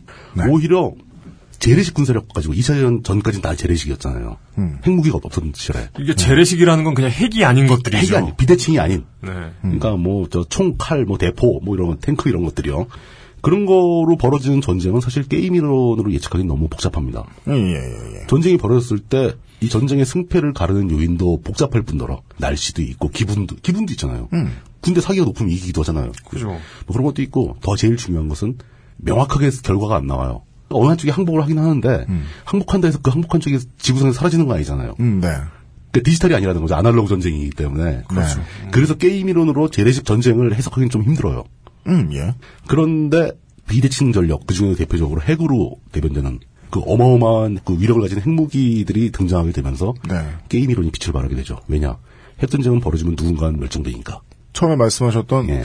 점이 두 개 움직이는 것만도 이제 해석할 수 있다라는 말씀의 의미를 대충 파악하겠네요. 점점 확장되고 있는 거죠. 네. 네. 왜냐하면은 비대칭 무기 덕분에 실제로 움직이는 힘이라고 간주할 수 있는 요소들이 숫자가 확 줄어들어 버렸으니까. 그렇죠. 상황이 네. 좀 훨씬 단순해진 거예요, 사실은. 예. 물론 그 결과는 끔찍하지만 그렇게 해서 등장한 그 아까 얘기했던 매드 개념이 나오게 되는 건데. 네. 이 상호 확증 파괴 매드라는 개념도 노이만이 만들었어요. 그 사람은 참 별걸 다 하죠. 음. 서로가 서로를 어떤 경우에도 그러니까 싸움이 벌어지면은 살아남는 놈이 없는 상황을 의미한다는 겁니다. 둘 다 죽는다. 같이 죽자 이론. 예. 같이 죽자가 아니라 같이 죽게 될 것이다. 음. 어쩔 수 없이. 같이 죽을 이론. 예. 내가 저 나라를 예, 없애기 예. 위해서는 나도 없어져야 된다는 걸 예. 상호간에 이미 인지하고 있고 너무 뻔하게 보이는 거죠. 그러니까 내가 선빵을 날리면은 이건 단기대로 착착착착 진행돼가지고 너랑 나랑 둘 다 죽게 된다. 음, 말 그대로 어슈월드 대회. 예, 어슈 확신이 되는 거죠. 확신이. 음, 네. 이렇게 끔찍한 상황, 둘 다 죽고 지구상의 인류가 멸종하는 상황이 너무 뻔하게 보이니까 진짜 역설적이죠. 그것 때문에 몇십 년간 지구상의 평화가 찾아옵니다. 오, 제가 진짜 궁금한 질문은 좀 이따 할게요. 예. 좀 더 실제로 얘기해보죠. 소련이 미사일로 선제 공격을 합니다. 미국을. 그러면 소련은 어떻게 해야 되겠습니까? 미국이 반격하지 못하도록 부술 수 있어야 되잖아요. 그렇죠. 미국이 반격하면 자기네도 다치니까. 그럼 미국에 있는 모든 핵미사일, 그, 그 핵미사일 넣어놓는 기지를 사일로라고 부르죠. 사일로라고 부르죠. 네. 사일로는 원래 목장에서 곡식 쌓아둔 통이잖아요. 원, 원통형으로. 네. 아, 그래요? 예. 원래 이렇게. 비슷하게 생겼어요, 거, 거기에 이렇게 무슨 뭐, 건조더미 쌓아놓고 예. 막 그런. 아. 원통형으로 이렇게 딱 지어놓는 게 있거든요. 예. 초코우유 마일로는 아닌데. 예. 그게 미사일 기지하고 비슷하게 생겨가지고. 또 예. 실제로 핵미사일을 숨겨놓겠다고. 텍사스 목장지대에 많이 만들었어요. 아, 뉴클리어 사일로가 되군요. 예, 그래서 주로 지하에 만들죠. 근데 그게 나중에 위성 기술이 발전하면서 다 들키죠. 음. 근데 만약에 소련이 미국이 가지고 있는 모든 전략 핵무기의 위치를 다 알고 음. 선제 공격을 해서 그 핵미사일을 다 없애버렸다. 미국을 멸종시켰다. 반격의 의지도 능력도 없게 만들 수 있다. 이렇게 되면 소련은 백 퍼센트 공격을 하죠. 네. 그래서 예전에는 아이씨비엠, 네. 그러니까 대륙간 탄도탄이 그렇죠. 음. 예. 연료를 주입하고 이러면서 몇 시간이 걸렸어요. 준비하고 발사하는 데까지. 예, 예. 그래서 쟤네가 발사하는 걸 감지하고 나서 우리가 연료 주입하고 발사하면 이미 늦는 거 아니냐 하는 공포가 많았죠. 그렇죠. 음, 예, 뭐 그런 일도 있었고. 근데 요즘은 그런 거 없습니다. 그냥 음. 퓨. 음, 요즘은 그냥 퓨 하고 끝나죠. 예. 음. 예. 그런데 그렇게 어느 일방이 확실하게 승리할 수 있는 일방만 죽이고 네. 그럴 수 있는 전략적 상황이 된다면은 싸움은 벌어질 가능성이 되게 많습니다. 그리고 실제로 그 아이젠하워 같은 사람은 지구상에 존재하는 모든 공산국가에 우리가 가진 핵무기를 다 퍼붓자라고 주장을 했던 사람이에요. 네. 공산주의자를 씨를 말리자. 그게 만약에 현실적으로 가능했다면 했겠죠. 음, 네. 미국은 충분히 하고 남았을 겁니다. 근데 미국도 그걸 못한 거죠. 소련도 마찬가지죠. 왜냐하면 아이젠하워 시절에는 핵탄두가 그렇게 많지 않았거든요. 아, 그것도 그랬고 비슷하게 뭐 맥나마라 같은 사람이 있죠. 아, 그런 네. 사람들 아이젠하워 처음은 반대하다 나중에 아이젠하워처럼 되고 막 이런 변화가 되게 복잡하게 많습니다. 음. 그때까지만 이제 주저주저 한 거죠. 우리가 다 죽일 수 있을까? 다 전멸시킬 수 있을까? 막 이렇게 주저주저 하는 사이에 기술이 막 발전하면서, 음. 뭐 위성 기술도 발전하고, 얘기한 대로 아이씨비엠 기술도 발전하고, 막 주저주저 하는 사이에 기술이 어느 선을 확 넘어가면서, 그게 일방을 확증 파괴할 수 있는 방법은 불가능하다. 이 게임은 무조건 상호 확증 파괴로 간다. 매드로 간다. 이거를 양쪽이 다 이해를 하게 된 거예요. 음. 그 매드가 확정되게 되는데 가장 중요한 역할을 한 게 바로 네. 잠수함입니다. 잠수함. 에이. 그 잠수함에서 발사하는 아이씨비엠, 비엠은 저거죠. 발리스틱 미사일이죠. 발리스틱 미사일. 탄도 미사일. 탄도 미사일. 충 날라서 터진 게 아니라 궤도에 올라갔다가 내려오는 거. 그 무지무지하게 장거리라는 얘기죠. 아이씨비엠은 네. 인터컨티넨탈. 그 대륙간 탄도탄이라는 거고. 네. 잠수함에 쏘는 건 에스엘이라고, 에스엘비엠이라고 그러죠. 서브마린 런치. 그렇죠. 음. 런치드겠죠. 네. 예. 네. 어, 그 에스엘비엠이 등장하게 되니까. 음. 그거 아까 처음에 얘기한 거. 일방 확증 파괴가 가능할 것이라는 꿈과 기대가 완전히 산산조각이 난 거예요. 내가 음. 상대편의 핵무기를 다 없애야 내가 이길 수 있는데 네. 태평양 바닷속에 몇백 미터 들어가 있는 잠수함에 핵무기 싣고 다니다가 내가 핵무기를 다 퍼붓고 이겼다 그러면 이제 물에서 쓱 나와가지고 우리를 때릴 거 아니냐. 음. 잠수함이 쏘는 미사일 에스엘비엠의 존재는 매드를 굉장히 강하게 확신을 시켜버렸죠. 네. 해군력에 있어서 소련이 예. 미국에 비해서 절대적으로 열세였기 때문에 그렇죠. 예. 그 소련의 전략은 단순하죠. 핵잠수함을 크게 만들어가지고 많이 진짜 크게 만들어가지고 북해 바닷속에다가 그냥 담궈놔요. 딴 거 안 하고 담궈놓고 몇 달 뒤에 식량 떨어지면 와서 이제 임무 교대하고 어... 그냥, 그냥 바다 밑에 있는 거예요. 그냥 쭉 음, 김치예요. 네. 근데, 음. 근데 그게 가능한 게 네. 그 사람들은 초창기부터 이제 그 핵잠수함이 개발되잖아요. 네. 핵잠수함은 그 명칭이 좀 애매합니다. 우리말로 번역을 좀 다르게 했으면 좋겠는데 핵잠수함은 두 가지죠. 핵 엔진, 핵 발전소를 추진 에너지로 쓰느냐. 핵 추진 잠수함. 핵 추진 잠수함이라는 게 있죠. 네. 그리고 그 핵 그 잠수함에 핵무기, 즉 비엠, 음. 탄도 미사일이 실려 있느냐. 음. 이 두 가지 의미죠. 핵탄두. 그렇죠. 핵탄두가 있느냐, 핵탄두를 싣고 있느냐, 아니면 그렇죠. 뭐 예. 추진 에너지가 핵연료를 쓰는 거냐. 그렇죠. 음. 근데 보통 이 두 개가 같죠. 같기도 한데 요즘 또 아니죠. 왜냐하면 미국 공격 잠수함들이 그냥 냉전 때는 핵무기를 싣고 다니던 잠수함들이 그렇죠, 그렇죠. 예. 요즘은 그냥 핵 추진만 하는 공격 잠수함으로 쓰기도 하죠. 예. 그게 효과가 괜찮으니까. 핵 추진 잠수함이 등장하면서 가장 크게 변한 건 잠수함의 잠수 심도와 잠수 시간이 길어졌다는 거죠. 네. 그 디젤 잠수함은 그, 아, 이거 잠수함에 대해서 많이 하시는 분들이 많은데 이런 얘기 막 하다가 이제 막 에이에스급 양산 날지도 몰라. 네. 디젤 잠수함은 기본적으로 디젤로 추진하는 게 아니라 디젤로 발전을 하고 추진은 배터리로 합니다. 물론 이제 종류에 따라 종류에 따라 종류에 따라, 따라. 아, 네. 주로 예. 그 왜냐하면 디젤 엔진을 물속에서 켜게 되면은 일단 소음이 심각한 문제가 되고 음. 그 다음에 산소를 어마어마하게 소비를 해버리잖아요. 매연. 그 디젤 엔진이 물속에서 돌고 있으면 산소를 어떻게 공급을 합니까? 음. 공급할 산소도 없고 그렇죠. 매연을 내보내기도 어렵죠. 환기도 안 되고 음. 그러니까 디젤 잠수함들은 대체로 물 위에 떠서 디젤 엔진을 막 가동시켜서 발전을 해서 배터리 충전 완충을 시킨 다음에 물속에서는 디젤 엔진을 거의 가동을 안 하고 배터리로 다닙니다. 그 전기 잠수함인 거예요, 사실. 하이브리드군요. 예, 네, 하이브리드요. 예. 네. 그러다 보니까 배터리 용량이 떨어지면 움직일 수가 없잖아요. 네. 그러니까 정기적으로 올라와야 된다는 거죠, 자꾸. 그게 아. 며칠 안 걸립니다. 이, 삼일밖에 못 갑니다. 보험사가 거기까지는 안 오니까. 예. 어, 요즘은 좀 깁니다. 아, 뭐 배터리 성능이 좋아지면 더 길 수가 있죠. 음. 원자력 잠수함은 일단 핵 발전기는 산소를 소비 안 하죠. 그리고 거기서 워낙 많은 양의 다량의 전기가 생성되니까 음. 심지어 승무원들이 숨 쉴 수 있는 산소를 만드는 장치도 가동할 수 있습니다. 음. 뭐 물을 전기 분해하면 산소가 나오죠. 음, 네. 예. 그 식수나 이런 것도 이렇게 전기를 통해서 계속 정수해서 쓸 수 있고, 있고 어. 순환 시스템이 돌아가니까 예, 예, 예. 이 사람들 몇 개월씩 들어갈 수 있는 거예요. 음. 안 나오고. 음. 요즘 수준의 핵잠수함들은 가장 큰 문제가 승무원들의 정신 상태랍니다. 네. 너무 장시간 동안 물속에 들어있으면 이상해진다는 거예요, 사람들이. 그렇죠. 네. 그래서 정기적으로 나와서 이제 승무원들을 교대하기도 하고, 뭐 네. 항구에 가기도 하고, 물자 보충도 음. 하고, 그렇게 하죠. 조금 시간이 지나면은, 어, 무인 형태로 발전하겠네요. 그렇죠. 사실, 정부에서는 무인 형태를 더 원할 수도 있죠. 그렇죠. 사람이 가장 골치 아픈데. 음. 그런 식으로 바닷속에 몇 개월씩 숨어있는 핵잠수함들이 대량의 핵탄두를 장착한 궤도미사일을 갖고 있다 보니까, 일방 확증 파괴는 완전히 불가능해진 거죠. 음.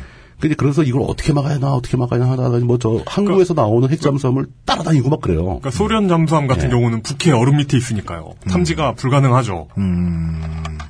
그러니까 이제 공격 잠수함이 맨투맨 마크 같이. 그죠, 따라다니죠. 아예 조선소에서 핵 잠수함이 출항을 하면 조조를 따라다닙니다, 그냥 계속. 네. 뭐 이런 식으로 해도 뭐 그것도 어떻게 할 수가 없죠. 놓치는 것도 분명히 있을 거고. 그렇죠. 사실 그 한 대 뭐 트라이던트급을 갖다 스물네 개씩 구 있다. 이러면 소련이라고 해도 나라 반쪽은 날아가죠. 잠수함 한 대를 가지고. 음. 그 막을 방법도 없고. 오, 오하이오급이 예. 뭐 구십육 대인가. 뭐 그렇게 엄청난 실탄이거든요. 뭐, 네, 뭐. 크기도 엄청나게 크고. 탄도가 구십육 개든가. 그렇게 해서 양쪽이 그 핵잠수함, 그 핵탄도를 실은 핵추진 잠수함들을 잔뜩 생산을 해버리는 바람에 매드의 상황은 훨씬 더 강력해졌고 네. 사람들은 그걸 굉장히 무서워했지만 그러니까 지구상에서 만들어진 인류가 만든 무기 중에 가장 강력한 무기라는 핵잠수함 때문에 음. 사실은 냉전시대에 인류가 살아남을 수 있었다. 굉장히 음. 또 역설적인 거죠, 이것도. 음. 근데 그 다음에 또 이제 매드가 또 위협받는 상황이 한 번 더 발생합니다. 음. 자, 이제 그러면 내가 선제 공격을 해가지고 상대를 완전히 멸종시킬 수 있는 건 불가능하다라고 포기했는데 네. 또 반대로 상대가 나를 아예 공격을 할 수 없게 만들 수 있지 않느냐. 상대가 미사일을 쏘면 다 파괴시켜버릴 수 있지 않느냐. 네. 그게 바로 이제 레이건 때 개념이 처음 나온 스타워즈 계획이었죠. 그러니까 위성으로 다 감시를 하고 있다가 저쪽에서 아이씨비엠을 발사를 하면은 음. 뭐 각종 무기를 동원해서 그냥 중간에 다 터뜨려버리자. 엠디. 네. 그 엠디의 할아버지급이잖아요, 스타워즈가. 음, 음. 근데 그게 사실 너무 이론적으로 앞서간 내용이고, 네. 그거를 구현하기에는 기술도 부족했고, 돈도 부족했습니다. 그 레이건 때 같은 미국 호황기였으니까 그게 가능했지, 실제로 예산도 부족했어요. 음. 그 찌그러져서 없어졌는데, 만약에 그 개념이 성공했다. 이러면 또 상호 확증 파괴가 매드 상황이 깨지죠. 여기서 성공이란 뭐냐면, 소련에서 뭐 한 뭐 예, 타이푼급이라고 예, 하죠. 예. 그런 잠수함이 북해에서 한 두세 대가 떠올라가지고 음. 미사일을 한 백 발 쐈어요. 근데 그 백 발을 모두 다 막을 수 있는 게 성공이죠. 무슨 꼬치구이의 달인 뭐 이런, 이런 그런 거. 미사일 디펜스가 잘 돼가지고 다, 다 막아야 되는 거죠. 네. 네, 네. 근데 그게 이론적으로 가능하겠어요. 지금 뭐 패티라는 미사일도 격추율이 뭐 팔 퍼센트 칠 퍼센트 막 이러는데 한두 대면 가능하겠죠. 네. 그걸 막 수십 개 수백 개를 쏘는데 그걸 어떻게 다 막습니까? 하여간 돈 남는 거 있으면 계속 개발은 하려고 하겠네요. 그렇게 해서 찌그러지다 찌그러지다 남아 있는 게 엠디죠. 네. 뭐 레이저 광선이나 이런 거 못하면은 미사일로 맞춰보자. 네. 그래서 발사 초반에 맞추는 거. 궤도에서 맞추는 거. 네네. 그리고 맨 끝에 그 종말 궤도에서 내려올 때 네. 내려오기 직전에 그 고고도에서 맞추는 그게 바로 종말 고고도 지역 방어 시스템이 사드입니다. 음. 티에이치에이에이디. 그렇죠. 예. 음. 그 사드까지 오는 게 사실은 그 스타워즈에서 나온 건데 그 스타워즈 계획이 성공할까봐 러시아 당시 소련은 굉장히 신경을 많이 썼죠. 근데 그게 잘 안 되고, 물론 날카롭게 반응은 해요. 음. 하지 마라, 하지 마라. 그리고 엠디도 마찬가지고, 엠디를 너무 강화하면은 음. 세력 균형이 깨짐으로써 오히려 더 평화가 위험해진다. 전쟁 가능성이 높아진다. 전쟁 가능성이 높아진다. 뭐 이런 식으로 계속 반대를 하고, 한쪽에서는 야 이제 엠디고 뭐고 핵무기 너무 많아서 유지비도 너무 많이 든다. 핵무기 좀 없애자. 군축 협상 계속 진행되고, 네. 이게 이제 냉전이 깨지고 러시아가 붕괴한 이후의 역사가 되는 거죠. 음. 러시아가 붕괴한 이유는 매드나 뭐 일방 확증 파괴나 이런 게냐 뭐 전혀 관계 없죠. 오로지 경제적인 이유 때문에 붕괴한 거죠. 네. 그게 이제 그렇게 역사가 흐르면서 그 시절 동안 무시무시한 두 나라가 전 세계를 양분해가지고 서로 째려보면서 심각한 문제 없이 인류의 생존을 방해하지 않았던 이유가 바로 그 게임이론으로 설명이 된다는 겁니다. 게임이론에서 나온 매드라는 개념으로. 네. 이 얘기를. 그 얘기까지가 이제 이런 기초 설명입니다. 이 얘기를 예. 왜 했느냐. 예. 네. 잠깐 쉬었다 하지 않을까요? 힘들어, 힘들어. 아, 네. 저희가 그, 쉬지 않을까요, 아마? 네. 잠깐 얘기를 하다 말고, 예. 네. 광고 읽고 다녀오겠습니다. 엑스에스에프엠입니다. 안녕하세요. 하루에 이백 킬로미터 이상을 운전하는 컴스테이션의 이경식입니다. 정해진 사양의 피시를 판매한다는 건 원칙적으로 판매자가 사용자층을 예상해 최선의 가격으로 최고의 퍼포먼스를 보여주는 부품을 골라드리는 큐레이션에 가깝습니다. 하지만 여러분은 혹시 재고 밀어내기는 아닐까 걱정하실 수도 있겠지요. 컴스테이션이 하면 다릅니다. 기초 사무용 피시가 이십구만 육천 원, 탄탄한 기본 사양의 게이밍 피시가 칠십만 삼천 원, 옵션도 원하시는 대로 바꾸고 추가하실 수 있습니다. 공일일 팔구이 오오육팔 번으로 지금 전화 주십시오. 컴스테이션은 조용한 형제들과 함께합니다. 책을 읽는다는 게 활자시대 이전의 수도원이나 학교의 문화가 그렇거든요. 저 같은 사람이 읽는 경우는 없어요. 음독은 정말이지 누가 읽느냐가 너무 중요하거든요. 물론 저야 척관문을 뛰어넘지 못할 겁니다. 하지만 잘 읽는다는 게 또 그냥 목소리만 좋고 발음만 좋다고 되는 것도 아니고 작품을 충분히 이해하고 읽는지 그렇지 않은지를 듣는 사람들도 다 알거든요. 그래서 우리는 책 읽는 프로그램을 만들면 안 됩니다. 엑스에스에프엠의 새로운 프로그램 책을 듣는 시간 오디오북 소라소리 이천십오 년 유월에 여러분을 찾아갑니다.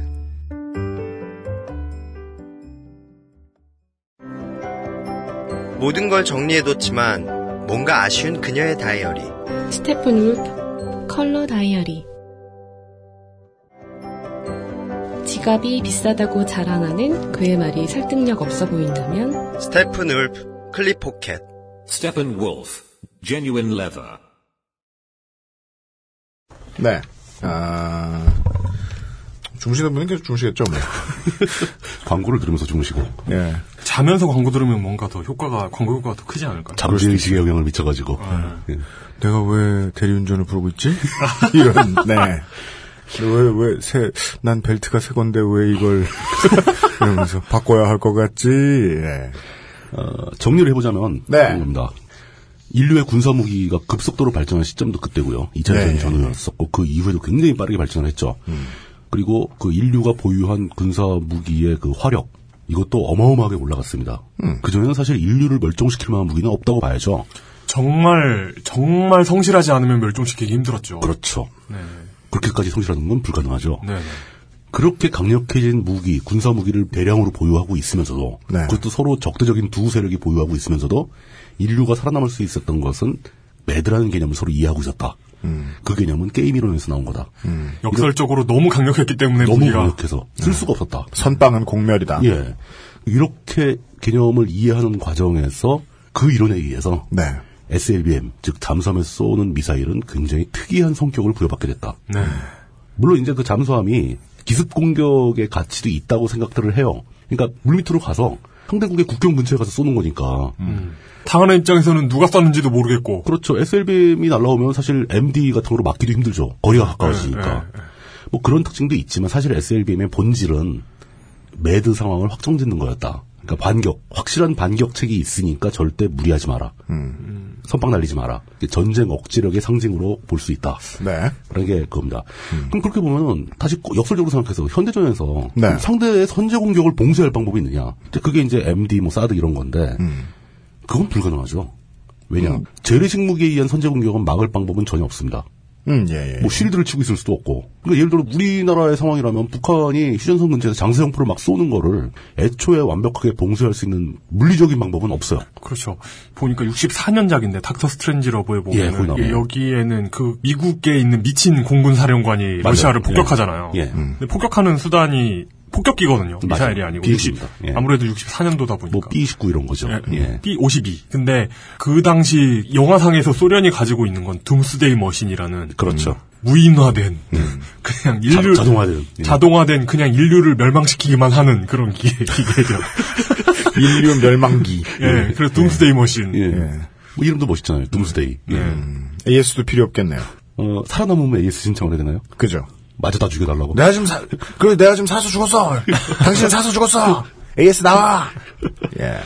그런 상황입니다. 그러니까 선제 공격은 가능한데 왜 선제 공격이 안 벌어졌는가? 예. 선제 공격이 안 벌어진 이유가 선제 공격을 할 수 있는 방법이 없어서가 아니고 선제 공격을 했을 때 귀결되는 결론을 이해했기 때문이라는 거죠. 네, 그렇습니다. 당연한 얘기잖아요. 네. 북한도 우리를 충분히 선제 공격할 수 있는 상황입니다. 네. 장사정포를 갖다가 수천 문을 깔아놨고, 네. 그다음 뭐 이런저런 미사일도 많고, 음. 공격하자고 들면 전쟁 상황이 발생하겠죠. 그걸 물리적으로 막을 방법은 없지만, 왜 북한이 육이오 전쟁 이후에 한 번도 선제 공격을 하지 않았는가? 사실은 그 결과를 알기 때문이라는 거죠. 네.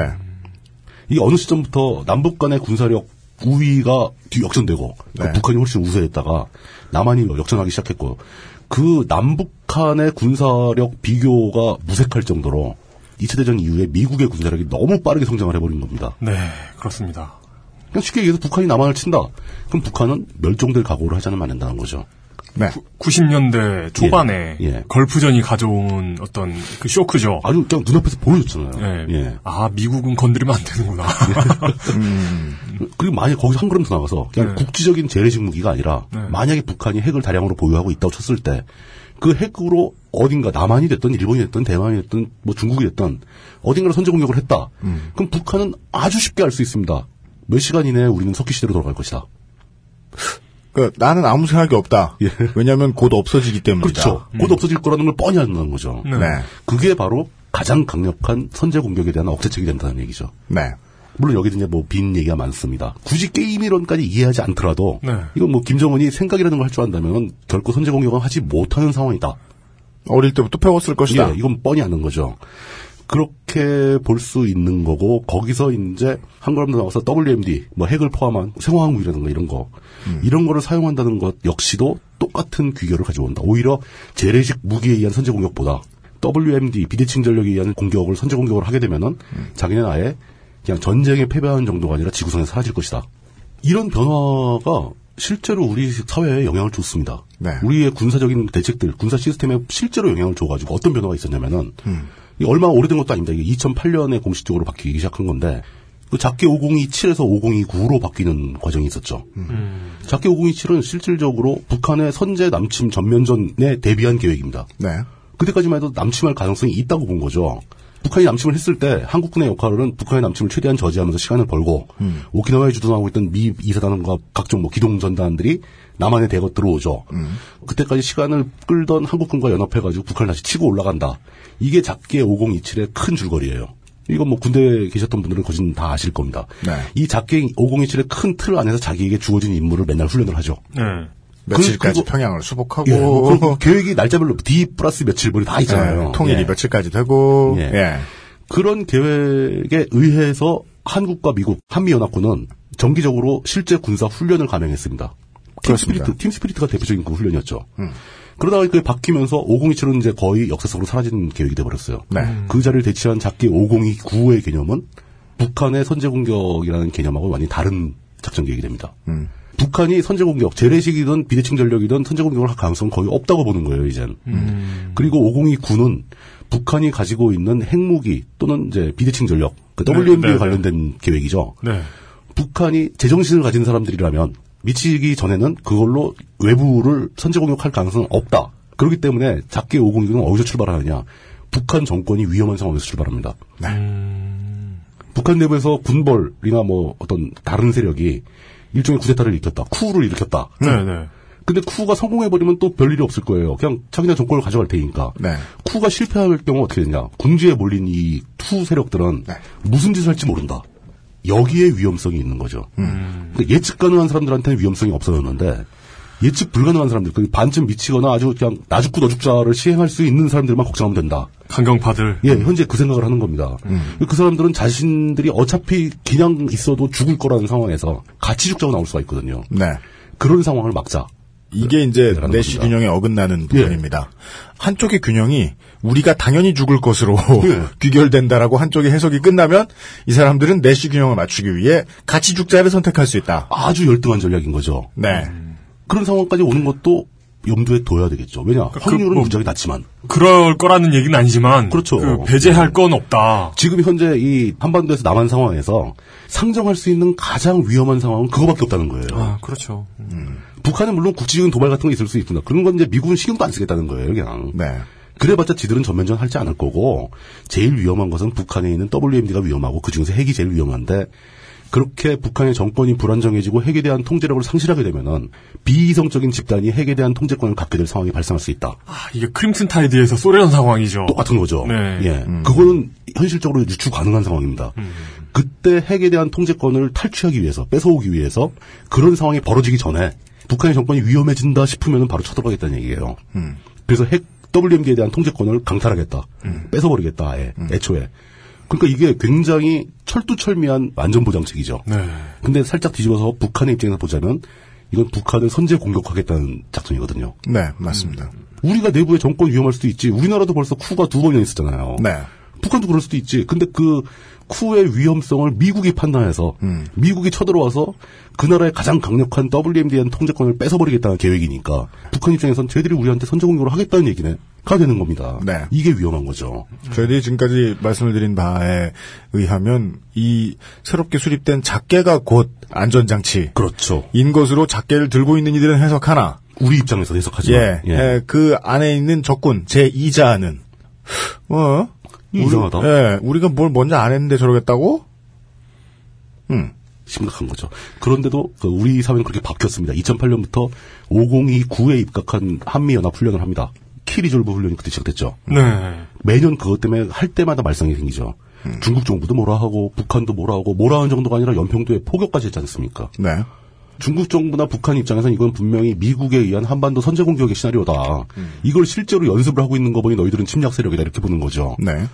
솔직히 할 말은 없어요. 그렇지만 미국이나 우리 입장에서는 음. 우리한테 남은 단 하나의 위험한 포인트를 우린 막아야 한다. 그렇기 때문에 우리한테 또 명분이 있는 거죠. 음. 그렇죠. 그렇게 진행이 되고 있는 겁니다. 그런데 문제는 그럼 이 상황을 고려해보죠. 미국이 원할 때 언제든지 북한이 가지고 있는 더블유엠디의 사용권을 박탈할 수가 있다면 북한은 사실 자신들의 안전을 보장할 방법이 하나도 없는 거예요. 선택할 대안이 하나도 없는 거죠. 그럼 핵무기를 그렇게 전 세계의 욕을 먹어가면서 남한의 욕을 먹어가면서 미국의 욕을 먹어가면서 핵무기를 겨우겨우 개발을 했네만에 그러고 있는 판인데 음. 뭐하러 만들었냐라는 얘기가 나올 수 있습니다. 그렇습니다. 이 용도가 도대체 뭐냐. 그럼 결국 자기네 핵무기가 상대의 의지에 의해서 한순간에 사라질 수도 있다라는 상황에서 핵무기가 과연 필요한가. 음. 이건 논리적 완결성이 있는 정책이 아닌 거죠. 네. 그런데 거기에 바로 논리적 완결성을 부여할 수 있는 거. 북한이 핵을 만드는 이유. 음. 자기들이 어떤 전략을 가지고 하는가. 여기에 최종 방점, 마침표를 찍을 수 있는 게 바로 에스엘비엠의 개발입니다. 네, 그렇습니다. 지금 현재 북한이 자기네가 에스엘비엠 시험 발사에 성공했다고 주장하는 것의 의미는 우리는 이렇게 논리적 완결성이 있는 하나의 정책을 완성 직전 단계에 있다라고 음. 자랑하는 거로 해석해야 된다라는 게 제 생각이라는 거죠. 우리 역시 매드의 한 축이 될 수도 있으니까. 그렇죠. 예. 사실 이게 이제 매드에는 관계없고 예. 뭐 북한과 미국은 워낙 힘이 차이가 나서 예. 북한은 미국을 확증 파괴할 실력은 없어요. 확증 파괴는커녕 한 방도 못 날려요. 확정 기스. 음. 그러니까 북한 입장에서 그거죠. 확정 기스예요. 예. 네. 우리들이 붙으면은 우리는 확증 파괴가 되지만 너희한테는 확증적으로 기스를 하나 내줄 수 있다. 기스가 무서우면 건들지 마라. 네. 이 얘기를 하고 싶은 거예요. 나의 판잣집은 날아가겠지만 그렇죠. 너네 집 정원도 무사하진 않을 걸. 잔디미가 좀 뽑힐 걸. 개집이 불바다가 될 것이다. 그렇죠. 그럴 네. 수 있죠. 심지어 너네 집도 아니고 네. 너랑 친한 우리 동네에 있는 그 집이 불탈 수도 있어. 일본, 음. 음. 일본을 노릴 수 있는 거죠. 네.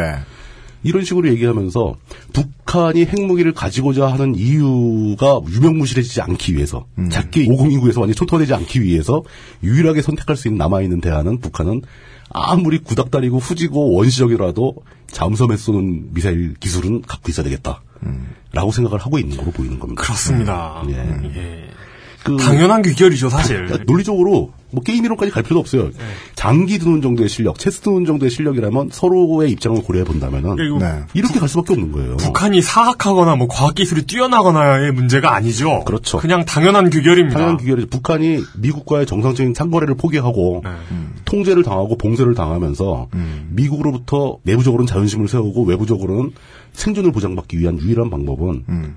북한의 상황에서는 그나마 값이 싼 핵무기 개발밖에 없었다. 핵무기가 값이 싸다고 주장한 거에서 약간 놀라실 수 있지만 음. 재래식 무기에 비하면 핵무기는 엄청 싼 겁니다. 네, 네. 맞습니다. 소련도 네. 마찬가지예요. 이게 소련하고 북한이 때문에 핵무장을 한 거예요. 겹치는 게 그 네. 소련이 거의 해군을 포기하고 핵미사일만 계속 만들거든요. 그렇죠. 음. 북한이 에스엘비엠을 만드는 데까지 전체 계획을 세운 건 굉장히 오래된 걸로 보입니다. 네. 에스엘비엠도 최근에 개발한 게 아니고 음. 아주 오랫동안 개발한 걸로 보입니다. 왜냐? 음. 그 이유가 있죠. 북한이 지금 이 에스엘비엠을 쏠 수 있다고 얘기하는 그 잠수함 규모가 음. 신포급이라고 하는데 신포 조선소에서 만든 잠수함이거든요. 신포급? 네. 예, 신포라는 그 포구죠. 바닷가 포구 이름이죠. 네. 우리만두? 그러니까 그 정도가 아닌 것 같아요. 인천의 신포시장 정도가 아닌. 아니 우리만두 정도 개발한다면 정말 싸서라는 건 이해되죠. 그렇죠. 신포 닭강정. 신포급 닭강정 이런 거. 근데 북한은 사실 신포급 잠수함도 독자적으로 개발할 능력은 안 돼요. 안 되죠. 예, 이것도 사온 겁니다, 결국. 그 낡은 걸 사다가 개조한 거예요. 음. 그 개조하는데 이제 이 에스엘비엠의 가장 큰 문제가 미사일을 발사하려면 수직 미사일 발사관이 있어야 됩니다. 파이프 네. 같은, 원통형의 파이프가 있어야 되는데 음. 최소한의 길이가 필요해요. 신포급은 너무 날씬해요. 추정하는 사람에 따라서 뭐 천오백 톤에서 이천 톤 정도 된다고 보는데 굉장히 작은 모델입니다, 디젤이고. 네, 네. 그거는 이 수직 미사일 발사관을 탑재하기에는 너무 날씬합니다. 음. 그러다 보니까 배를 이렇게 툭 튀어나오게 개조를 해요. 근데 그건 소련이나 음. 미국도 초기에는 그렇게 초기에는 해요. 그렇게 했어요. 네. 음, 음. 그걸 따라 하는 겁니다. 그렇게 하고 거기다 톤수가 너무 작다 보니까 네. 스물네 개, 뭐 사십팔 개 이런 게 아니라 한 대. 미사일 한 개를 탑재하는 거예요. 네. 한 개라도 쏠 수 있다는 것과 쏠 수 없는 건 큰 차이가 있으니까. 음. 이렇게 굉장히 오랫동안 준비를 한 겁니다. 초기에 음. 그 탄도미사일 장착한 그 잠수함이 어떻게 아, 생겼는지가 예. 궁금하면 예. 케이 나인틴 보시면 예, 거기 나옵니다. 네. 네. 영화 케이 나인틴. 네. 이렇게 배는 날씬한데 네. 잠수함의 형태는 아주 유선형으로 쫙 생겼는데 배 부분이 뿔룩 나와 있습니다. 그러니까 그 마스트에 들어가 있죠. 네. 그 네. 영화에서는. 네. 위는 마스트를 이용하고 네. 밑에는 네. 배를 나오게 만들고 네. 네. 수직 길이를 확보하려고 이렇게 고륙지체로 쓰는 거죠. 아주 힘든 음. 방법을. 음. 근데 그렇게 해서 오랫동안 준비한 것도 네. 지금 에스엘비엠을 시험 발사에 성공했다는 북한 측의 발표와는 달리 바로 그 참 무색한 주장들이 많이 나오죠. 에스엘비엠이 시험 발사에 성공했다는 건 사실 깡통 미사일 하나 쏘는 거거든요. 네. 그렇죠. 에스엘비엠에 쏘는 방식도 두 가지예요. 하나는 뭐 핫 런치하고 콜드 런치가 있는데 핫 런치는 의미가 없습니다. 핫 런치는 수면에 나와 쏘는 거예요. 그럼 수면에 나올 때 잠수함이 파괴될 가능성이 있기 때문에 네. 의미가 없죠. 콜드런치는 물속에서 쏘는 거거든요. 음. 물속에서 미사일이 그대로 날아오면 미사일이 문제가 되니까 네. 캡슐에 넣어서 캡슐로 수면 위까지 부상을 하고 캡슐이 딱 쪼개지면서 그 안에서 미사일이 나와서 날아가는 거거든요. 음, 네. 그걸 이제 깡통 미사일로 넣어서 이제 테스트하는 장면을 보여줬는데 문제는 그 사진이 뽀샵의 흔적이 너무 강해요. 아 그렇습니까? 뽀샵이라고 판명을 미국 전문가가 했죠. 미국 전문가가 뽀샵이라고 주장을 하고 있습니다. 네. 뭔가를 숨기기 위해서. 음. 뭘 숨기냐. 알고 보니 뭐 다른 앱이었다거나 포토샵이 아니라 뭐 김프였다거나 음. 할 수 있겠지만 어, 그림판 최근에 진정한 실력자는 예. 그걸 발표하고 나서 북한의 공식 발표는 이렇게 홍보를 합니다. 김정은 동지의 직접적인 발기와 세심한 지도 속에 개발 완성된 우리식의 발기? 우리식의 위력한 전략 잠수함 탄도탄 수중 시험 발사가 진행됐다 하고 성공했다라고 얘기합니다. 이거 마치 이재용 동지가 갤럭시 에스 식스 개발을 진두지휘하셨다는. 그렇죠. 그런 유사하죠. 예. 그런데 북한 군사 문제 정통한 분석관이 있는데 조지프 버미데즈라는 사람입니다. 네. 이 사람의 며칠 후에 해석을 해서 쓴 글에 의하면은 음. 이 미사일이 신포급 잠수함, 북한이 건조한 음. 그 잠수함에서 시험 발사를 한 게 아니고 바지선에서 발사를 했다고 합니다. 바지선이요? 예. 다른 건 몰라도 무기 관련 얘기 들을 때 듣는 이름은 아닌 것 같은데요. 아, 주로 이제 뭐 토목공사할 때 많이 나오는 이름이죠. 예, 예. 그냥 널찍한 판때기예요. 물에 떠 있는. 물론 매우 크고 번듯합니다만. 아, 이게 기술적으로 어떤 의미가 있냐면 미사일 쏘기에는 뗏목에 가깝다. 에스엘비엠을 시험 발사하다가 뭔가 잘못돼가지고 네. 그 추진체 같은 게 그 배 안에 터였을 때 음. 잠수함이 날아가잖아요. 그 비싼 잠수함이. 네. 사실 국제적인 기준으로 봤을 때 그렇게 비싼 잠수함은 북한 입장에서 어마어마하게 비싼 거예요, 지금. 네, 네. 근데 그 잠수함에서 직접 테스트를 하기 전에 미국과 러시아 다 그랬습니다. 바지선에다가 발사관을 설치하고 네. 바지선에 무게추를 달아 바지선을 물속으로 가라앉히는 거예요. 그러니까 수중 바지선이 되는 거죠. 아, 네. 훈련용 잠수함 대용. 대용품이죠. 그 일정한 깊이에 들어간 다음에 거기서 발사관 테스트를 하면 발사관이 실패해서 바지선 날아가도 별로 큰 피해는 없잖아요. 그렇죠. 그걸 몇 번 해서 안정적이 되면 잠수함에 장착을 합니다. 네, 그렇겠죠. 지금 이 단계라는 얘기예요. 음. 네. 그리고 그 범위대에서 분석과는 인공위성 사진을 이용해서 음. 신포항에 음. 신포급 잠수함 옆에 이 바지선이 정박되어 있는 위성사진도 입수를 했어요. 네. 음. 여기서 한 것 같다. 그 바지선의 위성사진에 의하면 그 위에 시험 발사관을 설치했던 흔적도 남아있는 거죠. 아, 어. 다 걸렸네요. 이걸 다 확인했다는 건 무슨 의미일까요? 물론 이 사람의 의견이 백 퍼센트 맞다고 볼 수는 없어요. 우연찮게 그 바지선은 뭐 그 항구에서 쓰는 다른 걸 다른 걸 수도 있죠. 잠수함에 예. 꽂기 전이니까 잠깐 여기 얹어놨다가 뭐 같이 따라와봐 예. 얹게. 그래서 뭐 작업용으로 할 수도 있고 뭐 물론 다양한 가치는 있지만 네. 이 범위대에서는 원래 전통적으로 굉장히 유명하게 정확한 판단을 많이 했던 사람이고 네. 신뢰도가 있다라고 볼 수 있는 사람이고 그 사람이 얘기하기에는 그런 걸 숨기기 위해서 바지선 이런 걸 숨기기 위해서 발사 장면에 포샵을 많이 했고 음. 하지만 범위대에서도 그 얘기합니다. 중요한 것은 북한의 현재 갖고 있는 보유한 기술 수준이 아니다. 북한은 에스엘비엠을 확실하게 개발하고 있다는 것은 입증됐다. 음, 음, 음. 남은 것은 시간 문제다. 음. 음. 실제 돈 써서 하고 있다. 하고 있다. 개뻥칸 아니다. 예, 완전히 그냥 부라치는 거 아니고 예. 하고 있다. 이게 가장 중요한 거 아니겠는가. 음. 그렇게 얘기를 마무리합니다. 저도 음. 거기에 동의를 하죠. 음. 네. 가장 큰 여파를 생각해 봅시다. 북한이 에스엘비엠을 보유했습니다. 발사할 수 있어요. 그러면 작게 오공이군은 할 필요가 없는 거예요.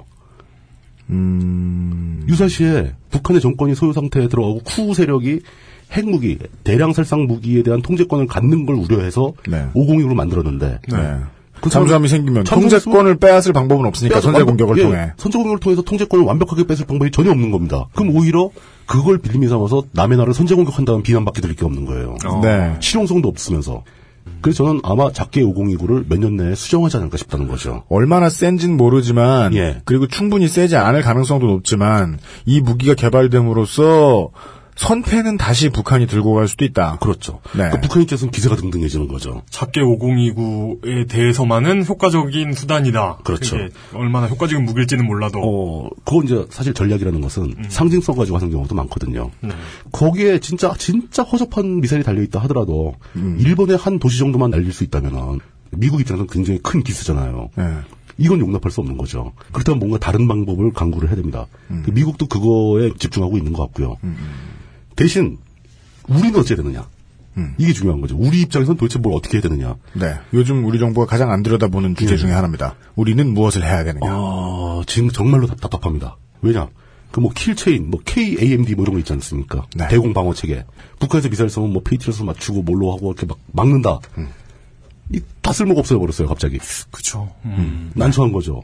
뭐 심지어 조선일보에서까지 음. 자 북한이 에스엘비엠을 만든다고 하는데 이것도 모르고 그럼 날라오는 미사일 땅에서 쏜 미사일만 막겠다고 그렇게 큰 돈을 들여가지고 방공망을 구축했는데 다 헛돈 쓴 거 아니냐 이러고 화를 내고 있어요. 조선일보도. 음. 그렇죠. 우주도 안 도와준다. 예. 인공위성 소용없다. 아무리 간절하게 원해봐야 소용없다. 그런 정도니까 이 국방부에서도 그걸 인정합니다. 킬체이나 케이엠디가 사실 에스엘비엠에 대해서는 아무 저기 없다. 한계가 있다. 대처할 수가 없다. 직접 나와서 인정을 했어요. 그리고 그거에 따라서 우리의 그 대북 방어 체계를 좀 더 효율화해야 된다. 뭐 아예 동해안에다가 바닷속에 네. 음파 탐지기, 소너를 일렬로 쫙 달아가지고 아예 잠수함이 못 들어오게. 그 동해 그 잠수함 사건 이후에는 예. 동해안에 그물을 쫙 쳐놓자. 그물을 좀 많이 치자. 네. 일본 서해안까지. 일본의 양해를 얻어서. 그 일본의 동해를 이렇게 돌아서 들어오면 어떻게 해요? 네. 그물처럼 생긴 씨씨티비를 달아놓자. 이런 무슨, 말을 하고 싶은 건지도 모르겠네요. 계속 보고 있고. 핵심은 그렇게 재래식 무기 에스엘비엠에 어떤 미사일이 실려있는지 모르지만 우리가 물리적으로 적의 선제 공격을 막을 수 있는 방법은 없다라는 걸 인정할 때가 됐다는 거죠. 음. 에스엘비엠도 그것을 더 강하게 인지시켜 준 겁니다. 네. 우리는 저들의 선제 공격을 완벽하게 막아서 북한이 진짜 미친놈들이라고 해도 남한 땅에 미사일 한 개 떨구지 못하는 방어 체계를 갖추겠다. 이거는 미국도 못하는 짓이에요. 음. 그런 식으로 선전하지 말자는 거죠. 음. 그건 불가능하다는 걸 인정을 하고 음. 정치적이고 전략적으로 해법을 찾아야 됩니다. 제일 좋은 것은 일단 북한이 남한을 선제 공격할 가능성이 있느냐. 그 가능성 자체를 없애야 되는 거죠. 예, 그렇죠. 그리고 북한 정권이 위험에 빠졌을 때 일부의 비이성적인 집단이 통제권을 갖지 않도록 만드는 방법은 없을까. 음. 이런 걸 고려해야 되죠. 음. 그렇다고 해서 그 뭐 선제 공격을 막을 수 없으니까 군대를 없애자 이런 얘기가 아니 절대 아니고 군대는 재래식 전력 때문에 반드시 필요합니다. 음, 네. 굉장히 효율적으로 움직일 필요가 있고 그 장성들 골프 좀 그만 치고 좀 막으라고 해야 되고 그렇지만 완벽하게 막을 방법은 없기 때문에 음. 정치적이고 전략적인 판단을 내릴 필요가 있다. 장기적이고. 음. 북한의 선제 공격을 완벽하게 차단할 수 있는 한 가지 방법은 예. 이쪽에서 선제 공격을 하는 것밖에 없습니다. 어, 그러면 이제 상호 확증 파괴가 또 네, 네, 그렇죠, 그렇죠. 예. 최소한 이용이 직관하면 예. 안 되는 이유 정도는 나왔습니다. 상당히 위험하네요. 그죠? 진짜 국방 관련 권력을 주면 안 되겠는데요. 아, 그러니까. 네. 아, 그 선제 공격을 온 자가 꽤 있습니다. 실제로. 그 사람들이 하고 싶은 이야기 이거 아니에요. 선제 공격을 하자고 주장하는 사람들을 우리가 못마땅해 하는 이유는 지금 예. 얘기가 나왔듯이 그 사람들의 논리 안에는 우리가 뒤에 무슨 후폭풍을 맞게 될지에 대한 계산을 일부러 하려 하지 않은 듯한 안 보는 거죠, 일부러. 예. 선제 공격을 해야 된다는 이유는 저쪽이 선제 공격을 하게 두는 게 싫어서 그게 전부일 가능성. 지는 게 싫어서. 예. 승패가 없을 결과가 나올 가능성이 매우 높은데 그렇죠. 공멸할 가능성이 매우 높은데 예. 선빵이라도 날리고 죽자라는 게 정책이 되어야 되겠느냐. 아니면 그냥 무책임할 가능성. 굉장히 무책임한 예. 프로포겐다일 가능성도 있죠. 네네. 예. 예. 이용류 정치인이다. 예. 이렇게, 이렇게 부르겠다. 선제 공격을 선제 공격을 당하기 싫으면 선제 공격을 하면 됩니다. 그게 최선의 방어입니다. 뭐, 뭐. 음, 예. 일리 있죠. 뭐가 일리가 있어. 굉장히 무책임하다고. 예. 아무 문제도 없죠. 일단 혼나기 전에 우린 다 없어져 있으니까. 아, 그러니까 논리적으로는 뭐. 예. 어, 그렇습니다. 큰 틀에서 봤을 때, 작은 틀에서 보면 물론 이제 우리나라 국방부에서 움직이는 요즘에도 뭐 무슨 뭐 저 십만 원짜리 침대를 백오십만 원 주고 샀다는 등 뭐 이런 얘기 나오죠. 그런 문제는 약간 디테일에 관련된 문제고 물론 네. 그 문제도 다 고쳐야 되고 심각한 문제인 거 맞습니다. 아, 그렇습니다. 누가 혼수를 좀 비싸게 한 것 같은데요. 아니 그걸 몇백 개를 사니까 문제지. 아. 예. 그런 걸 떠나서 국가 차원의 전략. 생존 전략이죠. 네. 국가 차원의 전략은 생존 전략이라고 말하면 좀 구차하게 들리지만 음. 사실 생존 전략이 맞습니다. 그러니까 국가 안보 전략 이런 것은 전 세계에서 냉전 시대 이후 이 차 대전 이후로 어떤 개념을 가지고 국가들이 움직여왔고 인류의 존속이 어떻게 이루어져 왔는가 음. 이런 걸 고려해야 되고 북한이 에스엘비엠을 만든 본질적인 이유는 무엇인가 이거에 대해서 활발하게 얘기를 하고 전문가들의 얘기를 좀 사람들에게 노출시켜주고 이렇게 공론화시켜서 논의할 수 있어야지 음. 국가 안보는 뭐든지 보완 사항이다. 아무도 알려고 하지 마라. 이런 건 좋지 않다는 거죠. 그 고민의 지점을 뛰어넘지 못하는 게 참 못마땅하단 말이죠. 그렇죠. 그러니까 북한이 핵을 개발하고 그것을 가지고 자신들의 국방력을 증강하기 위해서 무슨 투자를 하더라도 그건 네. 실제로는 좆도 아니다. 그럼요. 라는 것까지는 아는 사람들은 다 아는 이유인데 그럼 좆도 아닌 걸 왜 하지에 대한 논의를 이렇게 길게 하는 경우가 잘 없어요. 그렇죠. 예. 사실 그게 제일 중요한 거 아닙니까? 그냥 겁만 줄라 그러고. 자꾸 뭐, 뭐, 북한이 핵을 쏘면 뭐, 남한에 몇 명이 죽고, 뭐, 뭐, 이런 얘기만 자꾸 하고. 음. 아, 그거에 뻔하죠. 그럼 우리가 갖고 있는 무기 쏘면 북한에 몇, 몇십 명 안 죽겠습니까? 음. 서로 다 죽는 거죠. 네. 그죠. 정상적인 논의를 방해하는 공포에 힘을 주는 프로파겐다는 집어치우고, 실제 얘기를 하자는 거죠. 실제 얘기를. 음. 그리고 이제 그런 논의의 장에서는 사실 저것도 같이 논의는 되어야 합니다. 남한에서는 상당수가 남한도 핵무장을 해야 된다고 주장하시는 분들이 있습니다. 음, 네. 물론 저는 개인적으로 반대지만 현실적인 가능성도 없어요. 남한이 핵무장을 하도록 국제사회가 내버려두지 않을 겁니다. 북한 취급당할걸요? 북한 취급당하게 되죠.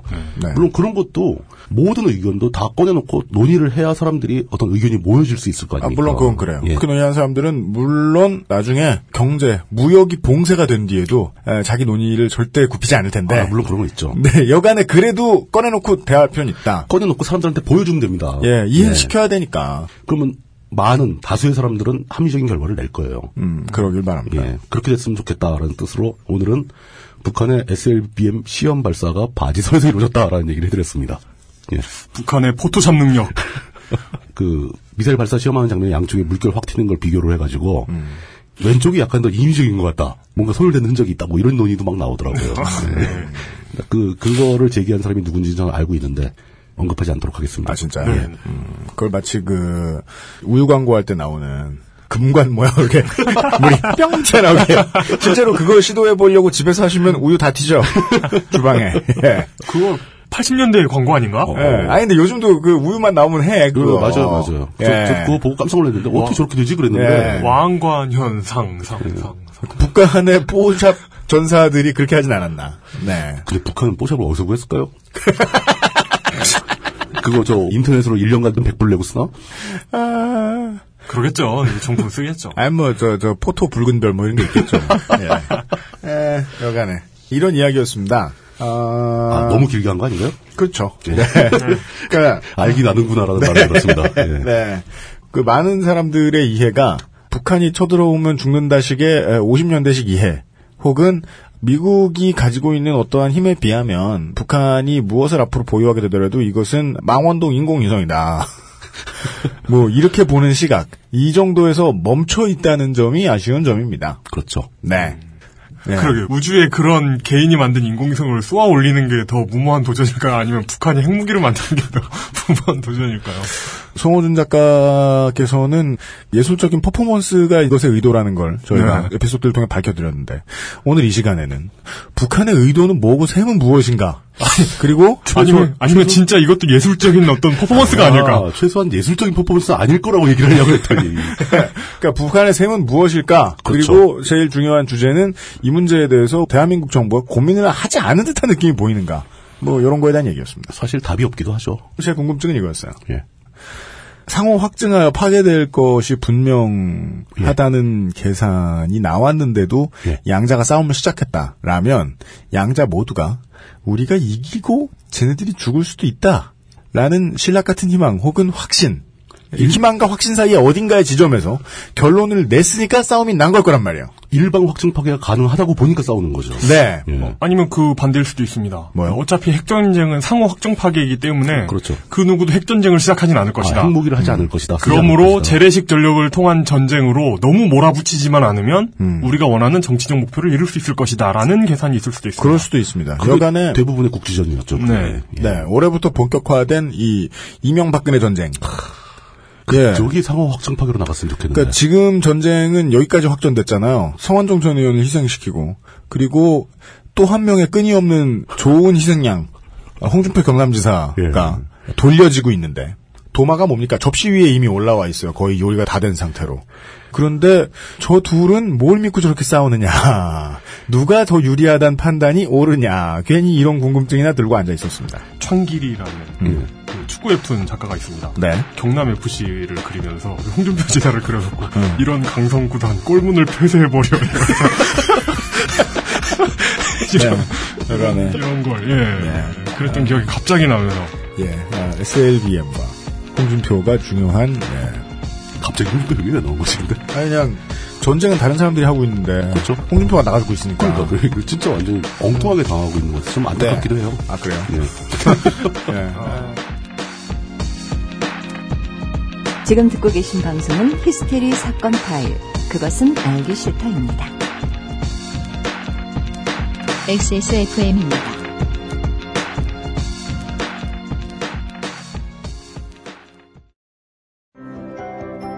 모든 걸 정리해뒀지만 뭔가 아쉬운 그녀의 다이어리 스테픈 울프 컬러 다이어리. 지갑이 비싸다고 자랑하는 그의 말이 설득력 없어 보인다면 스테픈 울프 클립 포켓.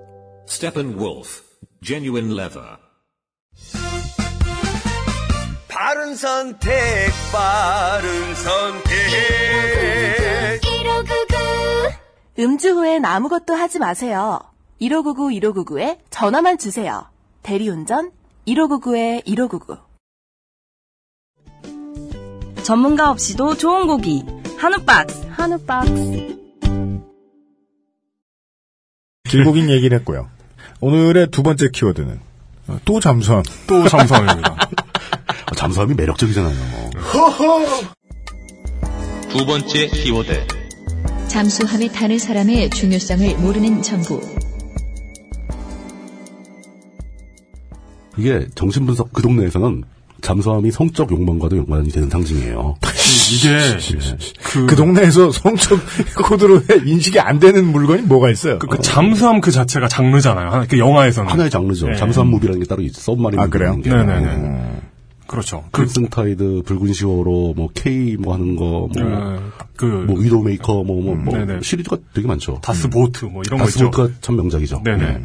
어, 제목은 예산, 어떻게 쓸 것인가입니다. 음. 네. 예산. 세상에는 시대에 좀 뒤떨어지고 오래된 것이 더 좋은 경우가 있습니다. 물뚝심송님이라든지. 네. 또. 뭐, 네. 뭐, 어째, 사람들이 괜히 뭐, 골동품 찾는 게 아니죠. 아, 네, 그렇죠. 네. 빈티지. 네. 그리고 또 시간이 지나더라도 좀 낡긴 해도 관리만 잘하면 사용하는데 별 불편이 없는 것들도 있습니다. 네. 영국 왕실이 오래 살았다고 해가지고 버킹엄 궁전이 후진 게 아니잖아요. 근데 반면에 이제 시대에 조금만 뒤떨어져도 아무짝에도 쓸모없는 물건들이 있습니다. 음, 예를, 예를 들면 어떤 걸까요? 스마트폰? 입자 가속기, 이런 거. 음. 그러니까 더 크고 더 강한 가속기가 나오는 순간. 음. 관심이 뚝 떨어지죠. 관심도가 뚝 떨어지면서, 음. 과거의 가속기는 그냥 최신 가속기를 쓸 처지가 안 되는 사람들이 그냥 음. 자잘한 뒷방 연구하는 그런 곳이 돼버리죠. 음. 아, 근데 사실은 그 두 번째 가속기도 없어서 못 써요. 뭐 사실 그렇습니다만. 네, 물건들이 뭐, 이렇게. 근데 정말 트렌디하고 그 시대의 어떤 지표가 되는 연구는 다 가장 큰 데서 이루어지죠. 음. 그리고 뭐 천문대도 비슷하고. 망원경. 네. 예, 망원경도 그 그렇죠. 컴퓨터 기술로 요즘은 소구경, 망원경 여러 개를 묶어가지고 대구경 효과를 내잖아요. 그렇죠. 그래요? 예, 근데 그, 기, 그 기술 나오기 전에는 구경의 지름이 일 센티미터라도 더 큰 거 만들면 이전 천문대는 인기가 음. 확 떨어지는 거예요. 그렇죠. 음. 막 그런 게 있습니다. 어, 거기 잠시 껴들려면 네. 전파망원경 있잖아요. 네네네. 유명한 전파망원경 있는 천문대에 네. 특이한 전파 신호가 지속적으로 잡혀가지고 굉장히 사람들이 고생을 했던 적이 있습니다. 네. 근데 특이한 전파가 잡히는데 약간 인위적인 냄새가 나는 전파예요. 음. 도대체 이 전파가 어디서 왔을까? 막 고민을 하다가 뭐 여러 가지 가설이 등장하고 막 학부 논문도 나오고 막 그랬는데 네. 최근에 밝혀졌답니다. 뭐랍니까? 그 연구원들이 전자레인지를 쓸 때 네. 아. 버튼을 끄고 문을 열어야 되는데 음. 성질이 급해서 그냥 열면 취소가 되잖아요. 네. 음. 그냥 여는 순간 마지막 순간에 잡음이 튀어나오는 거죠. 아. 그게 잡혀, 센서에 잡히는 거죠, 자꾸. 그런 사람들 제일 싫어. 그런 사람들 때문에 피엑스에서 맨날 쎄 전자레인지 사오는 거 아니야. 아, 저 그, 그 얘기인 줄 알았어요. 와우 시그널 있잖아요. 예, 예, 그 예. 얘기인 줄 알았어요. 아, 음. 그거 말고, 전자, 전자레인지 사건. 네, 네, 네. 그 원래 냉동이 다 익고 나면은 끄고 열어야지. 꺼진 다음에 열어야죠, 꺼진 예. 다음에. 근데 이렇게 그 대구경, 망원경하고 좀 비슷한 경쟁 구조로 보였던 게 예. 그 드레드노트 전쟁이거든요. 그렇죠. 일 센티미터라도 더 구경, 더 큰 구경 한 포를 만들려고 음? 했던 그, 그런 게 있습니다. 뭐 거함, 거포주의 뭐 이런 거. 네, 그렇습니다. 네, 근데 네. 이 전함뿐만이 아니고 해군 전력은 과학기술하고 무기체계 발달에 굉장히 큰 영향을 받습니다. 민감하게 예, 영향을 받죠. 예를 들어 육군 같은 경우에 보병, 우리 모두 보병이었죠. 음. 보병 같은 경우에는 이십 세기 초부터 지금까지 보병의 친구 소총과 야삽. 네. 본질적으로 바뀐 게 아무것도 없어요. 소총사. 아니, 칼빈이 엠 오십육 케이 원으로. 아, 칼빈하고 케이 투하고 비교하면 동일선상에 비교가 안 되죠. 아, 맞죠. 수통은 한국전쟁 때 거 그대로지. 노, 노르망디향. 네. 야삽도 육이오 때 쓰던 야삽이 막 부대에 있고 막. 네. 그렇죠. 네. 어, 그렇습니다. 근데 반면에 해군은 거의 모든 면에서 이십 세기 초하고 비교하면 거의 모든 면에서 달라졌습니다. 그렇죠. 전함은 이미 한물 갔죠. 예전에도 한번 예. 비슷한 얘기 하지 않았나요? 전함이라는 게 별 의미가 없어졌죠. 예. 예. 그리고 이 차 대전 이후에는 이제 전함에 이어서 해상전에 총하다 했던 게 예. 항공모함인데. 항공모함이요. 음. 항공모함도 사실 사실상 한물 갔죠. 한물 갔습니다. 예. 음. 이게 그 항모가 한물 갔다는 얘기는 좀 처음 듣는 얘기 아니신가요? 네. 그러니까 이게 왜냐하면 비용 구조 때문입니다. 그렇죠. 미국을 빼면 네. 이걸 쓰면서 미국 같은 나라라고 해놨는데 음. 미국 같은 나라는 생각해보니까 미국밖에 없더라고요. 그럼 거기다 대고 몽골 제국.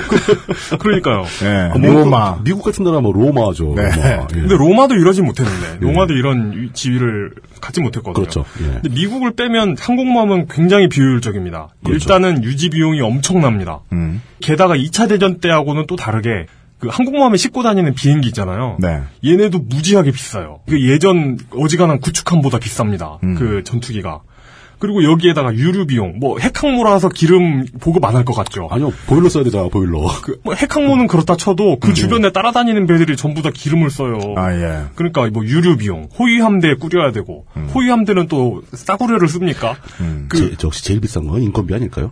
아 그렇죠. 그리고 음. 핵항 핵항모가 네. 속도가 또 빠르잖아요. 어, 굉장히 빠르죠. 그 빠른 배를 쫓아가면서 호위하려면 주변 배들도 빨라야 돼요. 보통 음. 애들로 따라다니면 안 됩니다. 음. 그리고 이렇게 구성한 기동함대를 또 먹여 살려야 되잖아요. 네. 그리고 진짜 아까 말씀하신 보급, 대로 인건비도 예, 줘야 되고 보급해야 되고 보급은 또 해상 보급해야 되고 그렇죠. 이게 보통 일이 아니에요 이게. 음.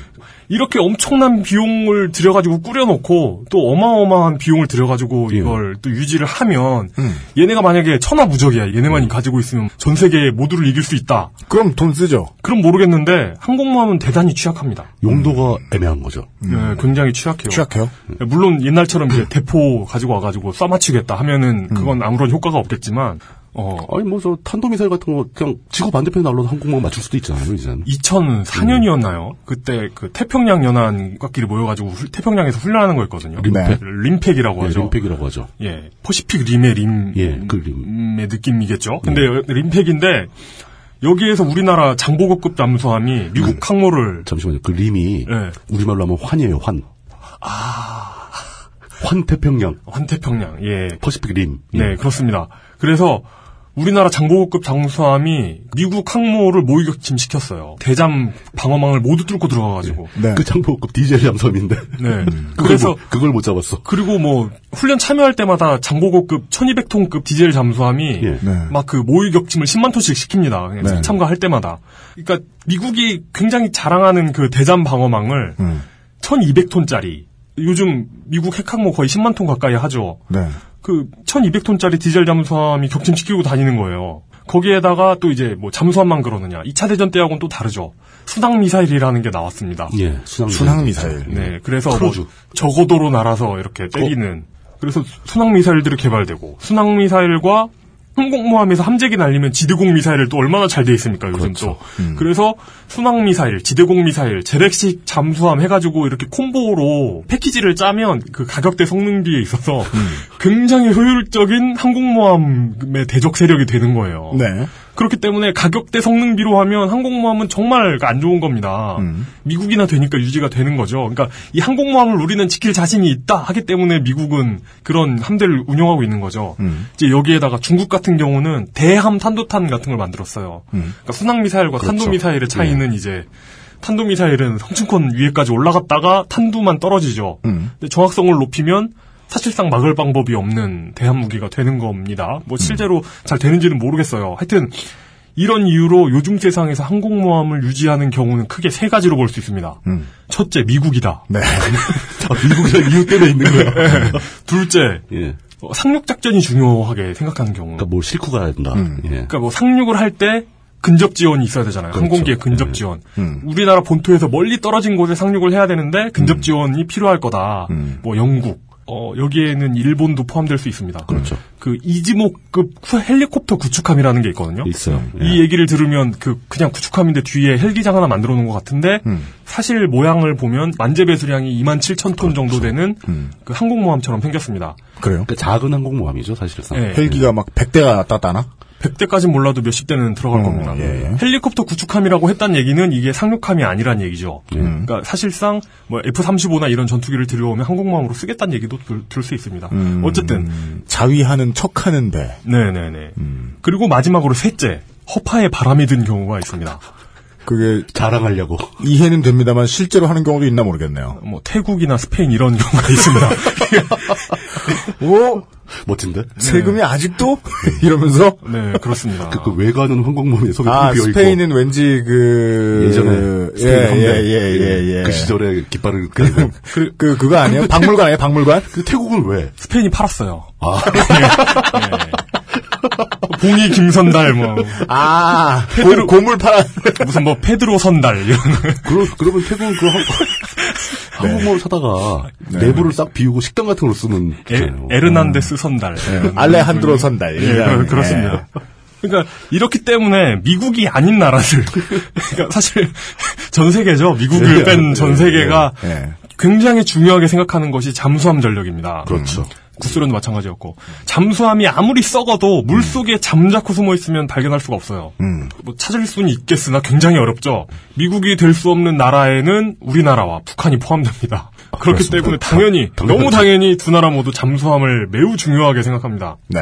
이제 여기에서 이제 만약에 우리나라가 해군의 수준을 좀 더 올리고 싶다. 예. 그래서 대양해군 흉내라도 내보고 싶으면 음. 우리나라 세종대왕급 구축함 같은 그렇죠. 미국 알레이버크급 비슷한 이지스 구축함을 삽니다. 음. 이건 이제 사실 우리나라랑 일본 얘기죠. 예. 일, 우리나라는 세종대왕급이고 일본은 뭐 아타고급, 콩고급 예. 이런 그 구축함이라고는 하는데 사실 사이즈로 보면 수량함이죠. 그렇죠, 이런 배들이 그렇죠. 있습니다. 예. 그리고 뭐 영국 같은 경우는 데어링급 같은 예, 이지스가 예. 아닌 굉장히 이제 그 신기한 물건을 직접 만들기도 합니다. 어쨌든 우리나라처럼 대항해군이 될까 말까, 대항해군 해야 되나 말아야 하는 기로에서 깔짝거리는 나라들이 있죠. 예. 이런 나라는 이제 해군을 확장할지 말지 이제 논란이 있을 수가 있습니다. 그렇죠. 근데 또 소말리아 연안에서 청해부대 이때 예. 갔던 게 을지문덕함이었나? 그렇죠. 예. 청해부대 보면은 대항 작전 능력을 최소한으로는 가지고 있어야 되는 것 같은데, 음. 어 이게 필요는 또 하죠. 최소한의 대항 작전 능력이라는 게 또 예. 패키지 짜가지고 기동함대 만든다는 거하고는 또 다른 문제죠. 그렇죠. 그런데 이제 단 한 가지 확실한 사실은 잠수한 세력만은 대항작전이든 음. 아니면 연안 방어든 간에 반드시 필요하다는 겁니다. 음. 근데 이런 고민은 똑같이 북한도 합니다. 우리가 하는 고민. 음. 잠수함 이거 늘려야 되는데. 근데 아까도 물뚱님 네. 말씀하실 때도 얘기가 나왔지만 북한은 정말 가난합니다. 돈이 없다는 게 제일 큰 문제예요. 네, 정말 찢어지게 가난하죠. 그래서 뭐 북한이 인민군 홍보 동영상 같은 거 만든 거 뭐 남북의 창 이런 데 나오잖아요. 그렇죠. 이런 데 보면 정말 눈물 납니다. 눈물이 나죠. 장비, 막, 장비들이 그냥 막 열심히 막 오 뭐 뛰어다니고 막 그러시는데 막 음. 그 들고 있는 거 보면 그 알피디라는 게 있어요. 알피지 말고 알피디. 예, 음, 네. 이 차 대전 때 그 소련군 기관총이거든요. 예, 예. 그나마도 고장 나서 입으로 쏘고 아. 뭐 그런 모습이 나와요. 그냥 홍보 동영상에. 예, 예. 그래서 뭐 이 굉장히 눈물 나는 상황입니다. 음. 이런 나라의 군대를 지도하고 있다면 당연히 이제 선택과 음. 집중 생각을 하게 되죠. 음. 그래서 이 선택과 집중의 대상은 이제 해군이 해군이라면 너무나 당연히 잠수함이 될 수밖에 없습니다. 음, 네, 네. 너무나 당연하죠. 그래서 에스엘비엠 발사 시도 아까 얘기했던 것과 마찬가지예요. 그렇죠. 잠수함 자체가 의미가 있다는 네, 거죠. 돈이 없는 상황에서 그나마 의미 있는 쪽에 돈을 쓰는 건 잠수함밖에 없는 거예요. 몇 번 말씀드렸지만 이건 소련의 영향이 크다고 봅니다. 그 구소련이 핵잠수함 뭐 아쿨라급 이런 걸로 이런 걸 달성했잖아요. 매드를 그렇죠. 달성했잖아요. 네. 돈이 없음에도 불구하고. 음. 그러니까 우리나라 해군의 당면 과제는 두 가지입니다. 첫째, 잠수함 세력 확장. 잠수함이 더 늘어나야 돼요. 음. 그리고 둘째는 북한 잠수함 세력을 견제해야 됩니다. 음, 네. 대잠 능력이라고 하죠. 예. 네. 대잠 능력을 키우고 우리는 음. 또 잠수함 능력을 키워야 돼요. 이 번을 위해 일 번이 더 필요하겠네요. 그렇죠. 예. 그리고 일 번을 위해 이 번도 필요하고요. 그렇습니다. 예. 예. 이 두 가지 당면 과제에 관련된 기사 두 가지가 있어가지고 소개를 할까 합니다. 음. 첫째는 우리나라 잠수함 세력 확장과 관련된 예. 기사입니다. 지난 이월 이십사일 이대일리에서 나온 잠수함 못하겠다. 승조원 부사관 무더기 전역이라는 기사입니다. 음. 네. 잠수함 승무원들이 힘들긴 해요. 네. 음. 근데 저게 실제로 전역을 원할 정도로 힘든가 하는 네. 거 한번 들어봐야 알겠네요. 네. 네. 네. 이 기사에는 매우 반가운 이름 하나가 나오는데 새정치민주연합 백군기 의원입니다. 왜 반가울까요? 단체. 괜히 괜히 반가워요 이분은. 예. 네. 해군본부가 백군기 의원에 제출한 자료가 이제 이 기사의 골자인데요. 예. 이 자료에 따르면 지난 이천십년부터 지난해까지 전역한 잠수함 승조원 예. 부사관. 근데 잠수함에는 일반 병사가 안 탑니다. 그렇죠. 음, 음. 네, 이거 예. 그 어떤 미친놈일 줄 알고 뭐 이제 진짜 뭐 잠수함에 태웁니까? 어, 위험해. 위험한 발언이야. 예. 아 그런가? 예. 아 근데 원칙이 그건 맞으니까. 아, 그건 뭐 확실하게 인증된 사람만 문서에서 어떤 미친놈인 줄 알고라고 쓰지 못할 예. 뿐이지. 이천십년에서 이천십사년 그 정말 극한까지 끌고 가는 그런 상황인데. 아, 그렇죠. 적으로 굉장히 위험한 상황인 거죠. 네. 예. 근데 지금 우리나라에 취역해 있는 잠수함이 열세 척이거든요. 예. 그럼 한 배에 열 명 정도가 바뀐 겁니다. 그 지난 시, 지난 이천십년부터. 그러니까 평균 탑승 인원이 몇이나 되죠? 정원은 예. 이, 그 우리나라가 도입하고 있는 잠수함이 독일의 타입 이공구하고 타입 그렇죠. 이백십사거든요. 예, 예. 근데 이게 정원은 삼십칠 명 정도입니다. 그 정도 되죠. 예. 네네. 그러니까 배 한 척당 한 열 명 정도. 근데 그 중에 삼분의 일이 막 바뀌었다는 얘기네요. 그러니까. 어, 그래서 인수인계 목적인지는 모르겠는데, 예. 우리나라 잠수함 같은 경우는 정원에서 한 열 명 정도 더 싣고 다닙니다. 어, 그럴 수 있어요. 음, 네네네. 그리고 작년에는, 그러니까 이천십년부터 이천십사년까지인데, 예. 이천십사년에 전역한 부사관 수가 음. 평상시에 한 해 평균 한 이십 명 정도 예. 전역을 하는데, 예. 이천십사년에는 평균의 두 배가 넘는 오십칠 명이 전역을 했다고 합니다. 아. 백삼십 명 중에 칠십구 명이 음파탐지 추진기관 전기특기 이런 사람들이라고 합니다. 음. 잠수함 승조원 중에서도 가장 전문적인 분야. 그러니까 정말 잠수함에 예. 뭐 일정 특기를 가지고 있는 부사관들이 예전보다 거의 세 배 가까이, 가까이 빠져나왔다는 뭐, 얘기인데. 뭐 이런 이런 특기인 사람들이 많기 때문인 건지는 사실 모르겠어요. 잠수함에 어떤 인원이 몇 명 타는지를 어떻게 알겠어요? 어, 그건 아주 비상하기라. 넘겨짚어서는 안 되지만 예. 많을 리가 있나? 음, 뭐 그렇죠. 예. 근데 이렇게 전역자가 많은 이유는 일단 예. 잠수함 복무 강도가 무지막지하게 높다고 합니다. 힘들죠. 근데. 예를 들어 집에 햇빛이 잘 안 들어가지고 답답하고 우울하다고 치죠. 음. 그럼 밖에 산책이라도 할 수 있잖아요. 네.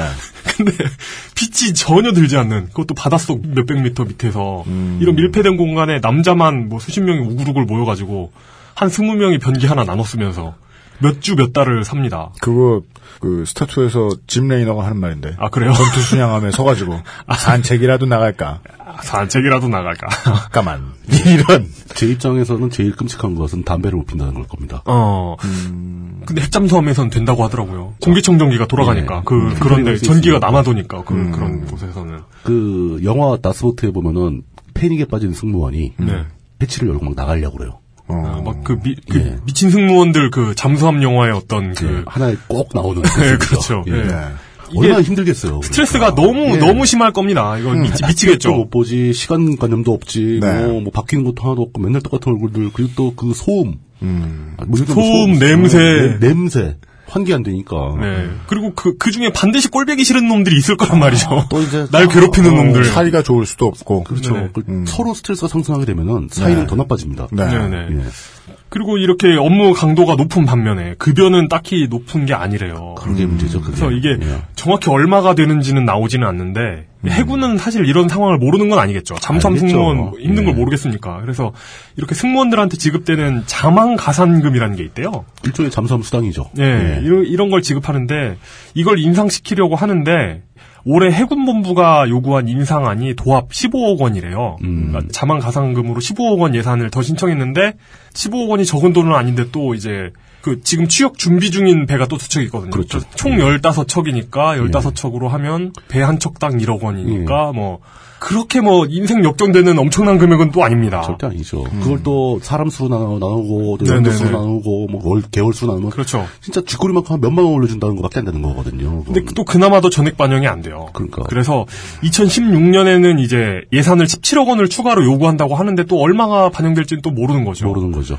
반면에 이제 잠수함에서 음파탐지 아까 말씀드렸던 음파탐지 추진기관 네. 정기 이런 특기를 가진 승무원들이 군대 밖으로 나와가지고 전역하기만 하면 사회로 나가서 예, 예. 취직이 또 그렇게 잘 된답니다. 정말 사회에 쓸모가 많은 기술이거든요. 네, 예. 그래가지고 정말 복잡하고 정교한 배를 최악의 상황 아닙니까? 그렇죠. 음. 그런 상황에서 운영해봤던 이제 전문적인 기술을 가진 사람들이기 때문에 나오기만 하면 취직은 잘 된대요. 월급도 그럼요. 많이 받고. 예. 여기서 이제 백군기 위원의 명언이 나옵니다. 뭐랍니까? 애국페이라는 말이 나옵니다. 에이? 애국페이. 아. 네. 병사, 병사들의 애국심에만 의존할 네. 수 없다. 아, 펀치라인 좀 쓰시네. 네. 기사는 이렇습니다. 백 의원은 예. 군인은 당연히 국가를 위해 투철한 애국심을 갖고 복무해야 하지만 예. 다른 군인보다 특별히 힘든 잠수함 승조원을 배려하지 않는 건 애국페이 받고 근무하라는 말이라고 지적했다. 음. 뒤에서 누가 짜줬는지 잘 짜줬네요. 어, 네. 진짜 왜 저는 이게 본인이 네. 만들어낸 말이 아니라는 확신이 드는지 모르겠습니다만. 이게 유엠씨의 추정과는 달리 네. 전혀 아무것도 안 하는 분은 아니시다. 내가, 내가 언제 그랬어? 아, 위험한 발언이에요. 아, 뭐, 그런가요? 문제를 유발할 수 있다고, 이게. 아, 예. 하여튼 뭔가 이런 열심히 그래, 하고 계신 분이. 그러네요. 어, 거의 저희 이제 방송 시작 후에 이천십이 년 총선이 끝나고 우리 방송 시작했으니까. 네. 어, 삼 년 만에 처음으로. 백군기 의원 얘기는 한 적이 있던데 백군기 의원이 일을 한 얘기는 좀. 어, 근데 진짜 그 애국페이라는 표현은 참 지금 솔직히 강제 징집되고 있는 모든 현역병은 애국페이를 받고 있는 겁니다. 아 그렇죠. 네, 보람코인. 음, 아니, 맞아요. 네, 보람페이. 어, 네. 정상적인 사회라면은 네. 그 사람이 기꺼이 스스로 그 일을 할 수 있을 만큼의 페이는 지급되어야 된다는 거죠. 음. 네. 갑자기 나라사랑 카드라는 카드 이름이 되게 흉하게 들리네요. 애국 카드네. 네. 그러니까. 그리고 네. 또 하나의 기사가 있습니다. 네. 이건 이제 북한을 비롯한 우리나라 주변 적국 잠수함 세력 견제와 관련된 기사입니다. 예. 오월 십삼일 기사 제목은 잠수함 킬러 다 빠져나간다이고요. 예. 시사저널 김지영 기자의 기사입니다. 음. 상당히 공들인 기사인 것 같긴 한데 음. 이 기사를 읽으면서 초지일관하게 이제 신경을 거스르는 점이 있습니다. 네. 네. 이 기사에서 언급하는 피 쓰리 씨, 그러니까 잠수함 킬러라는 게 피쓰리를 얘기하는 거예요. 대잠초계기라고 하죠. 대잠초계기. 예. 예. 피 쓰리 오라이언. 예, 예. 오리온이라고 부르면 촌스러운 거더라고요. 아, 오라, 오라이언이라고 오라이언 하더라고요. 오라이언. 아니, 나라에 따라 뭐 다르게 불러요. 이건 이게 미국에서 오신 무기라서. 아, 예. 어, 오리온이라고 부르는데 과자. 네, 그렇죠. 그렇죠. 고향 오리온. 그리고 피 쓰리에서 네. 상당수가 이미 미군에서 이제 오, 오래 계시던 분들이셔가지고. 네, 아, 그래서 그, 오라이언이라고 네. 하기로 합시다. 육십 년대 말인가 칠십 년대 초반에 나왔던 거죠. 모델이. 어... 피 쓰리가. 어, 아마 초기 모델은 그럴 거예요. 예. 예. 그거 다 어디 갖다 버린 상태일걸요, 지금? 아, 지금 뛰고 있어요. 현역에서 많이 뛰고 있습니다. 저기, 저, 안 쓰는 비행기 모아놓는 거 있거든요? 아. 거기에 피 쓰리 수십 대 깔려있을 겁니다, 아마. 아, 그렇죠. 거기는 네. 뭐 없는 비행기가 없으니까요. 자. 이제 이 비행기는 엄연히 뭐 정찰기고 정찰기보다는 네. 확장됐죠. 대잠 초계기라고 보는 게 맞죠. 대잠 기능을 더 강화한 모델인 거죠. 네. 예. 이 부분이 너무 거슬리는데 정말 꾹 참고 읽어봤습니다. 네. 내용 자체는 좋습니다. 아니 거슬리는 부분이 뭐라고요? 그러니까 이걸 전투기라고 해요. 피 쓰리를. 아, 전투기라고. 전투기라고 계속. 피 쓰리는 전투기가 아니죠. 예, 예. 그렇습니다. 전투기라고 하는데 그렇죠. 전투기는 주로 어떤 제공 임무를 담당하는 그렇죠. 거고 상대방 비행기들을 떨어뜨려가지고. 음. 사실은 전투기가 예전에는 폭격기하고도 구분됐었어요. 네. 근데 요즘엔 전투기와 폭격기 기능이 섞이는 추세라서. 공격기랑 섞이죠. 예. 그러니까 비행기가 뭐 에프 십오 하면은 이건 파이터고 파이터라서 전투기고 예. A로 시작돼. 요즘은 A로 시작되는 비행기가 사실 잘 안 나오는데. 그렇죠. 뭐 에프 에이 이십팔 해가지고 예. 이제 요즘 전폭기 개념이죠. 예. 그래서 A면은 공격기가 돼가지고 뭐 대지 해상 음. 공격을 하고. 그렇죠. 또 폭격기는 뭐 역시 뭐 폭 잔뜩 싣고 다니는 뭐 이런 건데 어, 미국이나 러시아 같은 나라 다시 예. 말해서 미국과 러시아가 전 세계에서 미국과 러시아만 예, 예, 지금 예. 전쟁이 일어나는 예. 그런 거죠. 이런 기본적인 실수가 내용이 좋은데도 기사의 품격을 좀 떨어뜨린다는 생각이 좀 들어가지고 음, 안타깝더라고요. 안타깝네요. 예. 어쨌든 최근에 피 쓰리 파일럿 네 명이 음. 오라이언 파일럿 네 명이 예. 전역 신청을 했는데 음. 국방부가 전역을 허가하지 않았대요. 아이고야. 어? 왜? 근데 국방부의 이제 조종사들이 이 소청을 제기했다는 것이 이야기의 서막입니다. 아. 음. 그래서 이 파일럿들이 이제 행정소송을 불사하겠다, 우리는. 음. 우리는 정말 확고하게 전역을 원한다, 이러, 그렇죠. 이랬대요. 예. 음. 근데 이 조종사들은 특이합니다. 음. 특히 조종사 되려면 육해공사 중에 어디 나와야 될 것 같아요? 공사 나와야죠. 근데 이분들은 해사를 졸업했어요. 해사에도 음. 비행단이 있겠죠. 왜냐하면 네. 피 쓰리는 해상초계기이기 해군 때문에 소속이죠, 해군, 소속. 해군 소속 네. 비행기거든요. 아. 그래서 이분들은 해사를 졸업해서 비행훈련 과정을 거쳐가지고 조종사가 된 굉장히 전군에서 레어하면서도 어, 어, 뭔지 알겠어요. 굉장히 희귀한 엘리트 코스를 밟은 분들이거든요. 사실 미국은 거의 대부분의 조종사가 다 해군 소속이거든요. 그죠. 해군 예. 조종사들이 굉장히 많죠. 오히려 공군 소속이 거의 없을 정도인데. 왜냐하면 미국이기 때문입니다. 그 미국이기 때문에 그런 예. 거고. 어, 우리나라에선 해사 나와서 비행 교육 받은 경우가 이렇게 흔한 케이스는 아닌 거예요. 그렇습니다. 음, 해군에서 비행 특기를 가지고 있는. 그렇죠. 네. 네. 다른 건 몰라도 레어한 건 분명하네요. 우리 해군은 항공모함도 없고. 네. 전투기도 음. 별로 없으니까 음. 당연하죠. 예. 어, 우리나라 해군에서 사용하는 고정익기와 회전익기라고 부르는데 회전익기는 예, 예. 헬리콥터고 그렇죠. 고정익기는 헬리콥터가 아닌 다른 비행기를 얘기하는데 그렇죠, 그렇죠. 헬리콥터가 아닌 다른 비행기 중에 현재 현실적으로 쓰고 있는 비행기는 피 쓰리밖에 없어요. 그렇죠. 피 쓰리 열여섯 대가 답니다. 해군에는 해군 소속 전폭기도 하나도 없다는 얘기예요. 그래서 그걸 예, 몰 줄 네, 아는 맞아요. 분들이 지금 몇 분이 전역 신청을 하셨다고요? 네 분이요. 네 명이. 하... 피 쓰리 열여섯 대가 해군이 가진 고정익기 세력의 사실상 전부입니다. 그럼 조종사라고 해봐야 뭐 이십 명? 뭐 이 수준이겠네요. 뭐 많아야 서른 명 뭐 그렇죠, 정도겠죠. 그렇죠. 네. 네. 뭐 그래가지고 근데 이분들이 이제 의무복무 기간이 십오 년이 있는데 예. 네. 십오 년을 채우자마자 다들 전역을 한다는 거죠. 음. 의무복무 기간을 다 채우자마자 전역을 신청하고 음. 그런데 이제 국방부는 전력 공백이 우려된다면서 받아들이지 않는 거죠. 음. 그렇게 주장할 수 있는 법적인 근거가 마땅한 게 없나 보군요. 어.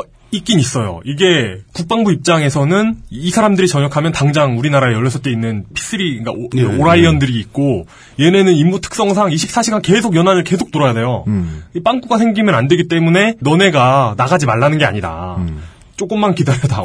그 법적인 근거가 아니잖아요. 아니, 근데 법적인 근거가 있어요. 그래요? 이게 사정을 봐달라는 뭐, 거 아니에요? 뭐 그 법에 뭐 이러이러한 경우에는 그 전역을 미룰 수 있다는 게 있는데 음. 뭐 전력의 공백이 될까봐 다른 요건이 만족됐는데도 전역을 불허할 수 있다는 내용은 없지만 음. 비슷한 판례는 있나 봐요. 아... 예. 어쨌든 이런 상황입니다. 그래서 이제 이 조종사들은 이제 그 판례를 뒤집겠다라던가 아니면 그것과는 상황이 다르다던가 이런 쪽을 찌르고 싶겠죠. 음. 어쨌든 해군하고 공군은 별도로 조종사를 양성하고 있습니다. 그리고 아까 말씀드렸다시피 해군에 비행기가 많지가 않아요. 대부분 예, 헬리콥터입니다. 예. 비행기가 많지 않기 때문에 수 자체가 많지는 않고 조종사들에 대한 처우가 그렇게 좋은 편도 아닌 것 같아요. 그리고 뭐 항상 그렇죠. 우리가. 해군이 상대적으로 돈이 없잖아요. 모든 직책에 다 그렇죠. 군대 네. 내부의 보수가 형편없죠. 그리고 예. 잠수함 승무원들이 음. 이제 몇 달 동안 쉼 없이 음. 긴 시간 동안 밀폐된 공간에 쉬지 않고 일한다고 했잖아요. 잠수함 네, 승무원들이. 네, 네. 그 얘기는 바꿔 말해서 잠수함을 잡아야 되는 오라이언 승무원들도 네. 언제 나타날지 모르는 잠수함을 잡기 위해서 쉬지 않고 일해야 된다는 얘기가 됩니다. 음. 교대는 잘 해주는지 모르겠네요. 잘 해주지 않을까요? 그 부분에 대해서는 잘 모르겠습니다. 예. 해군 조종사들이 이제 끊임없이 계속 몇 교대로 계속 끊임없이 이제 전차를 하니까 그리고 A점에서 B점으로 가는 게 아니잖아요. 그렇죠. 몰고 가다가 이상한 게 있으면 뭐 내려가서 보기도 해야 되고. 더 구체적으로 자세하게 보고. 네. 뭐 뭐. 조종 난이도가 굉장히 높고 피로도가 높다고 합니다. 음. 날씨까지 나빠버리면 아주. 네. 음. 이 기사에는 조종사들 연봉이 나와요. 예. 소령급 조종사들이 연봉 육, 칠천을 받는다고 합니다. 소령급이면 어, 십오 년 채우고 그렇죠. 뭐 중령 소령 예, 예. 달겠죠. 육군 기준인가? 그 정도 되죠. 예. 네. 그리고 해군은 진급 연차가 좀 다르니까 네. 정확하게 말할 수 없죠. 음. 근데 이런 소련급 조종사들이 전역을 해가지고 음. 민간 항공사에 들어가면 음. 들어가자마자 억대 연봉 받는답니다. 네, 기본이죠, 그건. 네, 음. 뭐 억대 연봉 받고 그리고 또 이게 그 십오 년 동안 어려운 비행기를 모은 거잖아요. 어렵, 어렵고. 정말 힘들고 난이도가 높은 비행을 다 한 거죠. 비행 그러, 시간도 많고. 그렇기 때문에 베테라, 베테랑이고. 그렇죠. 그만큼 처우를 해줘야죠. 베테랑이고 실력 좋고 또 소련급이면 한참 팔팔할 때이기 때문에. 네네. 아이고, 이게 뭐 어려울 게 있나요. 네. 아니, 어떤 직업은 돈을 많이 벌어야 되잖아요. 네. 이런 직업은 돈을 많이 받아야 되잖아. 당연히 받아야죠. 그렇습니다. 음. 그리고 소련급이니까 또 기장도 빨리 될 거 아니에요. 괜히 일반 그럼요. 다른 코스보다. 네. 그래가지고 기장이 되면 역대 연봉에서 급 두 배를 받는데요. 민간 민간 민간에서 네. 네. 조종 난이도 역시 비교할 게 안 되죠. 어, 뭐 이 사람들한테 사실 뭐. 요즘 민항기 이론상으로는 그냥 음. 자동 조종으로 거의 자동으로 다니고 그냥 이륙부터 상륙까지 할 수 있습니다. 이론상. 음. 근데 이제 그렇게 하면 안 되죠, 사실. 조종사분들이 이제 봐주셔야죠. 어, 판단을 해야죠. 네네네. 네. 난이도는 확실히 낮죠. 바닥에서 피스리 몰던 사람이 가면은 네. 그저 우리나라 국제공항이나 해외 국제공항에 착륙하는 건 진짜 일도 아니죠. 그 사람한테는. 네. 그리고 해군 조종 특기가 워낙 희귀하고 이렇게 사람 수도 적다 보니까 진급의 기회는 사실상 막혀 있다고 하네요. 딱 그 정도 있는 거죠. 고정익 비행기 조종 특기로 가장 올라갈 수 있는 게 준장 한 자리라고 하네요. 네, 한 자리. 음. 네, 준장 한 자리. 음. 그래서 이 기사에는 또 하나의 새정치민주연합 의원이 등장합니다. 네. 안규백 의원, 네. 동대문 갑 등장하는데요. 네. 기사는 이렇습니다. 안규백 의원은 비행 경력 십일 년 이상 조종사의 항공수당을 지금보다 십 퍼센트가량 인상하는 등 급여를 현실화하고 조종사도 박탈감을 느끼지 않도록 균형 있는 군인사가 이루어져야 한다며 천안함 폭침 사건 이후 피쓰리씨와 같은 해상초계기의 중요성이 커진 만큼 장기적인 대책이 필요하다고 지적했다라고 말했다고 합니다. 음. 기사에 따르면. 이 두 개의 기사에서 볼 수 있는 공통적인 현상이 있습니다. 뭔데요? 어, 잠수함도 그렇고 대잠 세력도 그렇고 음. 증강하려고 하고 있죠. 그리고 실제로 음. 증강 계획이 있어요. 증강해야 하고. 네, 네. 증강 계획이 있습니다. 근데 이게 증강이라는 것이 지금 해군 상황에서는 그렇죠. 장비 구입에 지금 국한돼 있고 사람에 대한 논의가 빠져 있는 거죠. 사실 음. 그 조종사라던가 그렇죠. 잠수함 승조원이라던가 이거 그냥 육군하고 다른 거잖아요. 사실 우리가 육군 출신이긴 하지만 그렇죠. 육군 보병 하사의 전문성과 그 잠수함 특기의 육군 보병 저거 하사관의 전문성을 무시하시는 겁니까? 그러니까 물론 그 전문적인 하사관들 분들도 계시지만 말 잘해요. 아 제가 현역 시절에 주변에서 봤던 하사분들의 전문성과 그 네. 그분들 그 짱박히기 전문 뭐. 그러니까 그냥 그 예, 많은 네, 네, 네, 나라를 네, 지켜주시는 네. 여러분 그냥 이렇게 이해해 주십시오. 네, 어, 예, 지금 예. 말하는 사람이 본인이 꿀 빨았다고 네. 못하는 말이 없는 상황이에요. 어, 그건 네. 그렇죠. 예. 아니 그런데. 군대뿐만 아니라 사회 전체로 놓고 봐도 조종사나 잠수함 승무원은 전문적이고 어려운 일이에요. 음, 마, 이거 맞는 음, 말입니다. 음. 어, 또 서운할지 모르니까 네. 그분들만큼 또 힘들고 어려운 분들 많이 계시죠. 저기 저 정비. 아 예예. 예. 네. 그 조종사만큼 중요한 게 정비사입니다. 아 그렇죠. 예. 예. 그 사람들도 입사시간 대기해야 되고. 예. 그러니까 정작 장비를 사와도 거기 태울 군인이 없는 상황이 벌어질 가능성도 있다 지금으로서는. 이제 이제 그 문제가 나타나기 시작하는 거죠. 네. 예. 이전에 김광진 의원 나왔을 때 얘기했던 적도 있는데 예. 그 해군이 상대적으로 가난하기 때문에 예. 유지관리나 사람들에게 돈을 챙겨줄 돈이 생기면 그 돈으로 배를 한 척 더 띄우는 게 음, 해군의 장, 어떤 지상 목표인 건 장비부터 막 사보고 음. 사놓고 보는 거죠. 사실 늘 돈이 쪼들리기 때문에 이런 선택을 하는 것일 수는 있습니다. 근데 음. 생각을 해보면 우리나라 그 이공급 잠수함들이 림픽 나가가지고 그렇게 눈부신 전공을 세웠던 게 잠수함 성능이 좋아서인가 과연 음. 거기 탄 양반들이 유능하기 때문이 아니었나. 그분들이 애국페이를 많이 받으신 네. 거죠. 음. 우리나라 지금 타입 이공구하고 이백십사가 있는데 이렇게 그 사실 근데 잠수함에 타입 다음에 네. 숫자 붙이는 거 네. 독일 잠수함 독일식이죠. 독일식이거든요. 네. 이 차 대전 때 유보트가 대부분 타입 칠 아니었습니까? 근데 어쨌든 뭐 이거에 이어가지고 국산 신형 잠수함 도입 계획도 있고 삼천 톤급일 수도 있다네요. 음, 네. 음. 근데 이게 과연 재래식 잠수함 삼천 톤급이 무슨 의미가 있을까에 대한 논란도 있긴 한 것 같은데. 어, 그렇죠. 네. 미국 같은 나라에서 보기엔 참 답답하죠. 미국 같은 나라. 다른 말로 그냥 미국.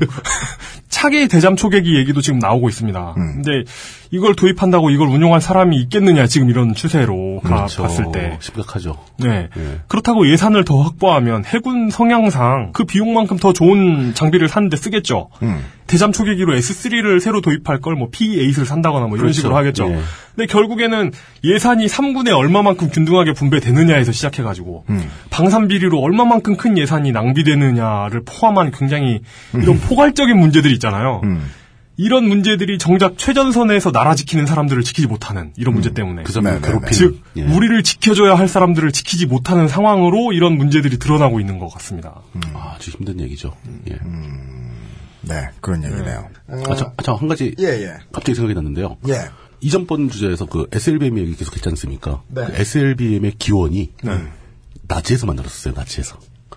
유보트에서 미사일을 아~ 쏠 수 있도록 하겠다고 시도를 하다가 실패했습니다. 프로토타입이 있었던 예, 걸로 그때 이미 프로토타입으로 네. 있었다고 하더라고요. 그리고 사실 지금 우리나라에서 쓰는 잠수함들도 순항미사일을 쏠 수 있습니다. 아, 물론 그렇죠. 네. 근데 문제는 아니, 순항미사일은 수직으로 쏘는 게 아니기 때문에 네네네. 가능하고 어뢰관으로 쏠 수 있죠. 예, 어뢰관으로 해서 쏘는 거죠. 제가 나치 얘기를 꺼낸 이유는 네. 나치 당시에도 이미 독일에서는 잠수함 승무원이나 그 항공기 승무원들에 대한 대우가 확실히 좋았습니다. 음, 다른 것에 비해서. 전문성에 대한 대가를 충분히 치르는 군대였어요. 음. 근데 그때로부터 지금 벌써 몇 년입니까? 그렇죠. 음. 지금 이십일 세기인데. 육십 년, 칠십 년이 지난 지금에도 음. 애국페이라는 말이 나온다는 것은 음. 참으로 부끄럽고 창피한 일이네요. 네. 예. 음. 뭐 어제 오늘 일은 아니었죠. 음. 예. 어떻게 해야 더 빨리 그냥 민항기 쪽으로 갈까라는 생각을 할 수밖에 없게 만드는. 음. 네. 실제로는 미국 같은 나라, 예를 들면 미국. 그렇죠. 또 다른 예는 미국. 미국. 없음. 네. 네. 혹은 뭐 일부 주정부? 네. 뭐 가능한 일이라는 걸 보여주기도 합니다. 그렇죠. 일, 일부 미국이 그렇게 했죠.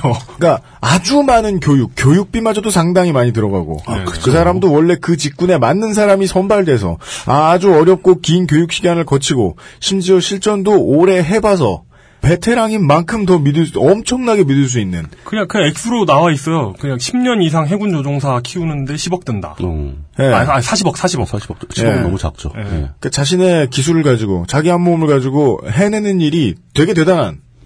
이런 사람이 굳이 민간의 스카우트 안 돼도 될 수 있을 만큼 책임을 지는 나라도 있습니다. 분명히 있죠. 예. 예를 미국 들어, 같은 나라. 미국 같은, 미국 네. 같은 미국. 네. 그, 저러죠. 그, 흔히 드러낸 속설로, 미국은 전투기 사고 나고 그러면은, 네. 비행기를 포기하고 사람을 구한다. 네. 왜? 사람을 키우기 더 힘드니까. 이제 우리도 슬슬, 그렇게까지 못하더라도, 그것을 방향으로 삼고 따라가기는 시작해야 된다. 갈등은 해야 되지 않느냐. 사람과 전투기를 놓고, 네. 고민은 잠깐 해야 되지 않느냐. 네. 여따 대고, 뭐, 싱가포르스러운, 어, 나라에 돈이 얼마나 있다고, 어, 라는 드립을 함부로 칠 수 없죠. 우리는 김영수 어, 예비역 소령 덕분에 예. 알게 된 게 너무 많았으니까요. 음. 그죠? 지난 삼월에 국방비리를 파헤치면서 요렇게 예. 예, 살짝 스쳐 지나갔어요.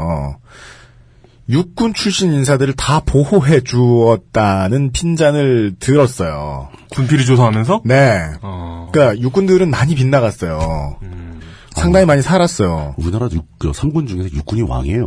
그러니까 아니 해먹기 시작하면 쪽수가 얼만데 네. 이건 또 전문성은 또 얘기가 다르죠. 네. 그러니까 해군은 무겁고 비싼 걸 사다 쓰지만 육군은 방리 담해하니까 해먹으면 음, 또 엄청 해먹잖아요. 하여간 그러니까 육군을 안 친 것도 되게 비난을 받아 마땅한 부분이긴 한데 그럼에도 불구하고 대신 맞아준 해군.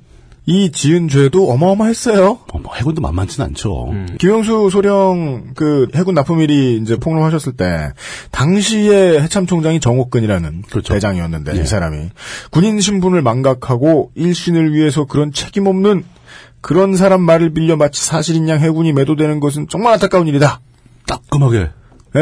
아이고, 라고. 아이고 따가워라. 네. 일갈한 후 한 달 후에 해군 간부 네 명이 구속되고. 예. 이제 그 이 당... 수사가 끝났을 때는 형사처벌받은 사람이 서른한 명까지 늘어나죠. 예. 뭐 무대기록이랑 잡혀갔죠. 그리고 당시 정옥근 해참총장 본인은 해군 복지기금 오억 넘게 횡령한 걸로 예. 일 심에서 법정 구속됐다가 항소심에서 집유로 나옵니다. 그리고 다른 수사를 통해서 다른 건이 별건이 또 걸립니다. 음. 이천팔 년에 에스티엑스 그룹에게서 칠억 칠천만 원 뇌물을 수수한 혐의 등으로 걸렸는데 그때는 빼도 박도 못할 증거가 나온 게 본인이 직접 흥정을 시도한 예. 아이고, 자, 한 십억쯤 어떠십니까? 그럼 구억? 그럼 팔억? 칠억 칠천에 합시다. 이게 걸립니다. 에이, 안 알아보고 오셨구만. 얼마까지 예. 알아보고 오셨어요? 뭐 이런 거. 네. 지혜롭게 탈탈 털어서 국방 지킬 돈, 그 정도는 나온다. 네. 예. 이, 이게 참, 그, 북한 에스엘비엠 사건도 예. 있고, 좀 국방 예산을 담당하시는 분들께 영화 제목 하나를 말씀드리자면. 뭔데요? 예. 로켓은 발사됐다. 음. 음. 네. 왜요? 설명? 그냥. 그리고 발사돼.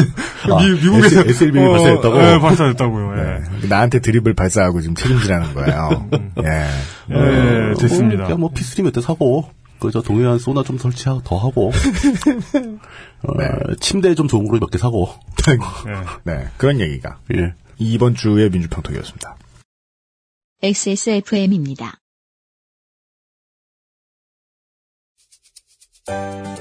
바른 선택, 빠른 선택. 일오구구 일오구구에서 알려드리는 대리운전 이용 상식. 대리운전을 이용하시다가 불편한 사항은 기사님께 직접 말씀하시기보다는 콜센터에 연락 주세요. 보험, 사고 처리, 기사의 불친절 문제까지 규정에 따라 친절하고 빠르게 처리해드립니다. 문제 처리 원칙이 확실히 준비된 일오구구 일오구구라면 더 안심되겠죠? 바른 선택, 빠른 선택. 일오구구 일오구구에서 전해드렸습니다. 바른 선택, 빠른 선택. 일오구구. 과테말라 안티과, 케냐 에이에이, 에티오피아 예가츠프, 엘살바도르 에스에이치비, 아르케 더치 커피, 커피아르케닷컴. 컴스테이션은 조용한 형제들과 함께합니다.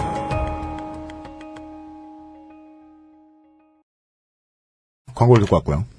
보통 이제 해당 타이밍에 바로 딱 급한 시사 이슈는 저희들이 정말 급한데 우리밖에 못 말한다. 그런 거 아니면은 다루진 않아요.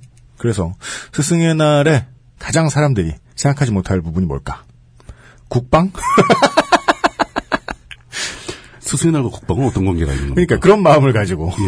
오늘 다뤄봤나. 국군의 날에는 교육 특집하죠. 그렇죠. 예, 선생님들이 왜 민간으로 가는가. 음. 이런 얘기.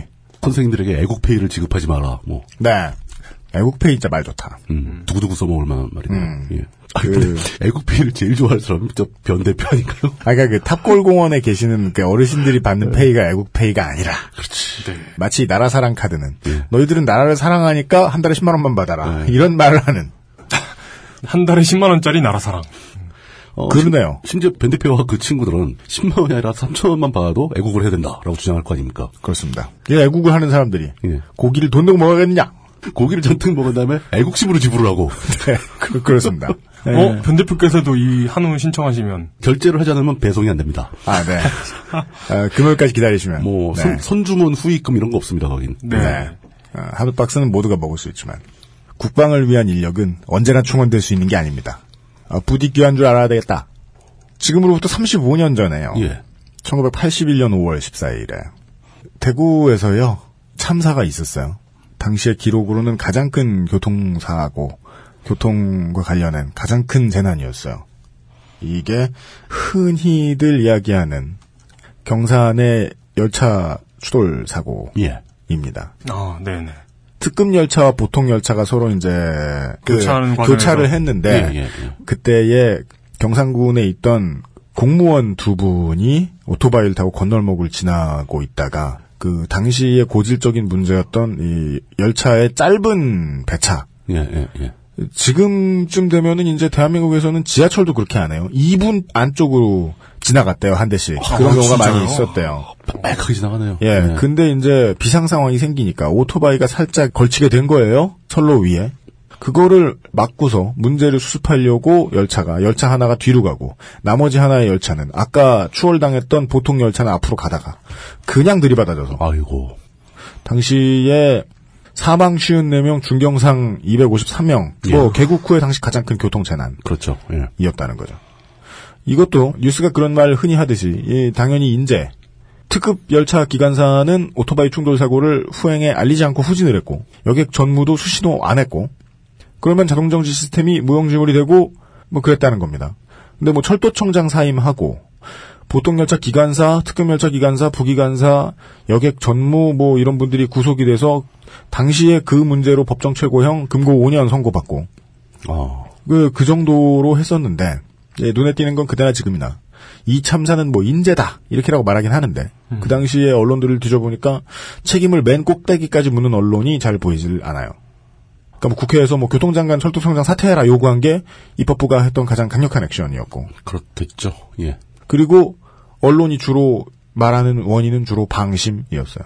음. 심지어 이 사고 다음 날이었던 팔십일년 오월 십오일의 동아일보 기사 제목은 기관사가 멍청했다.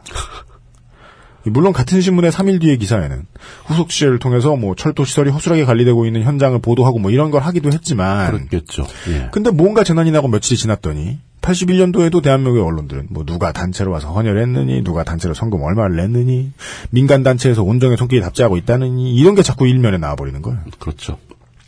대학 다닐 때도 그렇고 집회를 할 때도 그렇고 심지어 술 먹을 때도 아무 때나 개드립처럼 하던 말이 있습니다. 진상규명, 책임자 처벌. 근데 이게 실제로 우리나라가 매우 오랜 세월 관심이 없는 척하면서 덮어놓는 문제 그 본질이 진상규명 책임자 처벌은 아닌가. 그, 그 반대도 말이 된다. 항상 얘기하지만 절대 이루어지지 않는 거. 진상 처벌 책임자 규명. 음. 거꾸로 해도 말이 된다. 아닐걸? 아, 진상을 처벌하고. 어, 예, 그죠. 책임자를 알아내. 예. 그럼 책임자가 진상인 거네요. 그, 아, 뭐, 이건. 그 두 개가 별개일 수도 있는 거죠. 줄이면 예. 진상 책임자 처벌. 예, 그렇죠. 다른 사람들은 몰라도 저 본 피디는, 이 국민으로서도요, 어, 진심으로 이 창조, 뭐, 아, 새로운 아. 큰 파이, 이런 거보다. 예. 가지고 있는 것에 대한 관리, 혹은 뭐 그를 위한 고민이 더 잘 되는 나라였으면 좋겠습니다. 이런 고민이야말로. 삼십오 년 전에 있었던 사고로 인해서 아직도 고통받는 분들을 위한 가장 정확한 위로일 거예요. 그 이번 주의 에피소드는 이런 얘기를 담고 있습니다. 반성은 감성이 아니라 이성의 영역은 아닌가. 뭐냐면 연대해야 살아남으니까. 그렇죠. 네, 그런 생각을 해보았습니다. 예, 다양한 분야에 관심이 많은 밀떡 두 분과 함께 진행한 히스테리 사건 파일 그것은 알기 싫다. 백이십구 회 금요일 순서였습니다. 안타깝게도 내일도 저희들은 일을 해야 되겠네요. 내일 이 시간에 다시 뵙도록 하겠습니다. 안녕히 계십시오. 감사합니다. 수고하셨습니다. 엑스에스에프엠입니다. 아이, 디, 더블유, 케이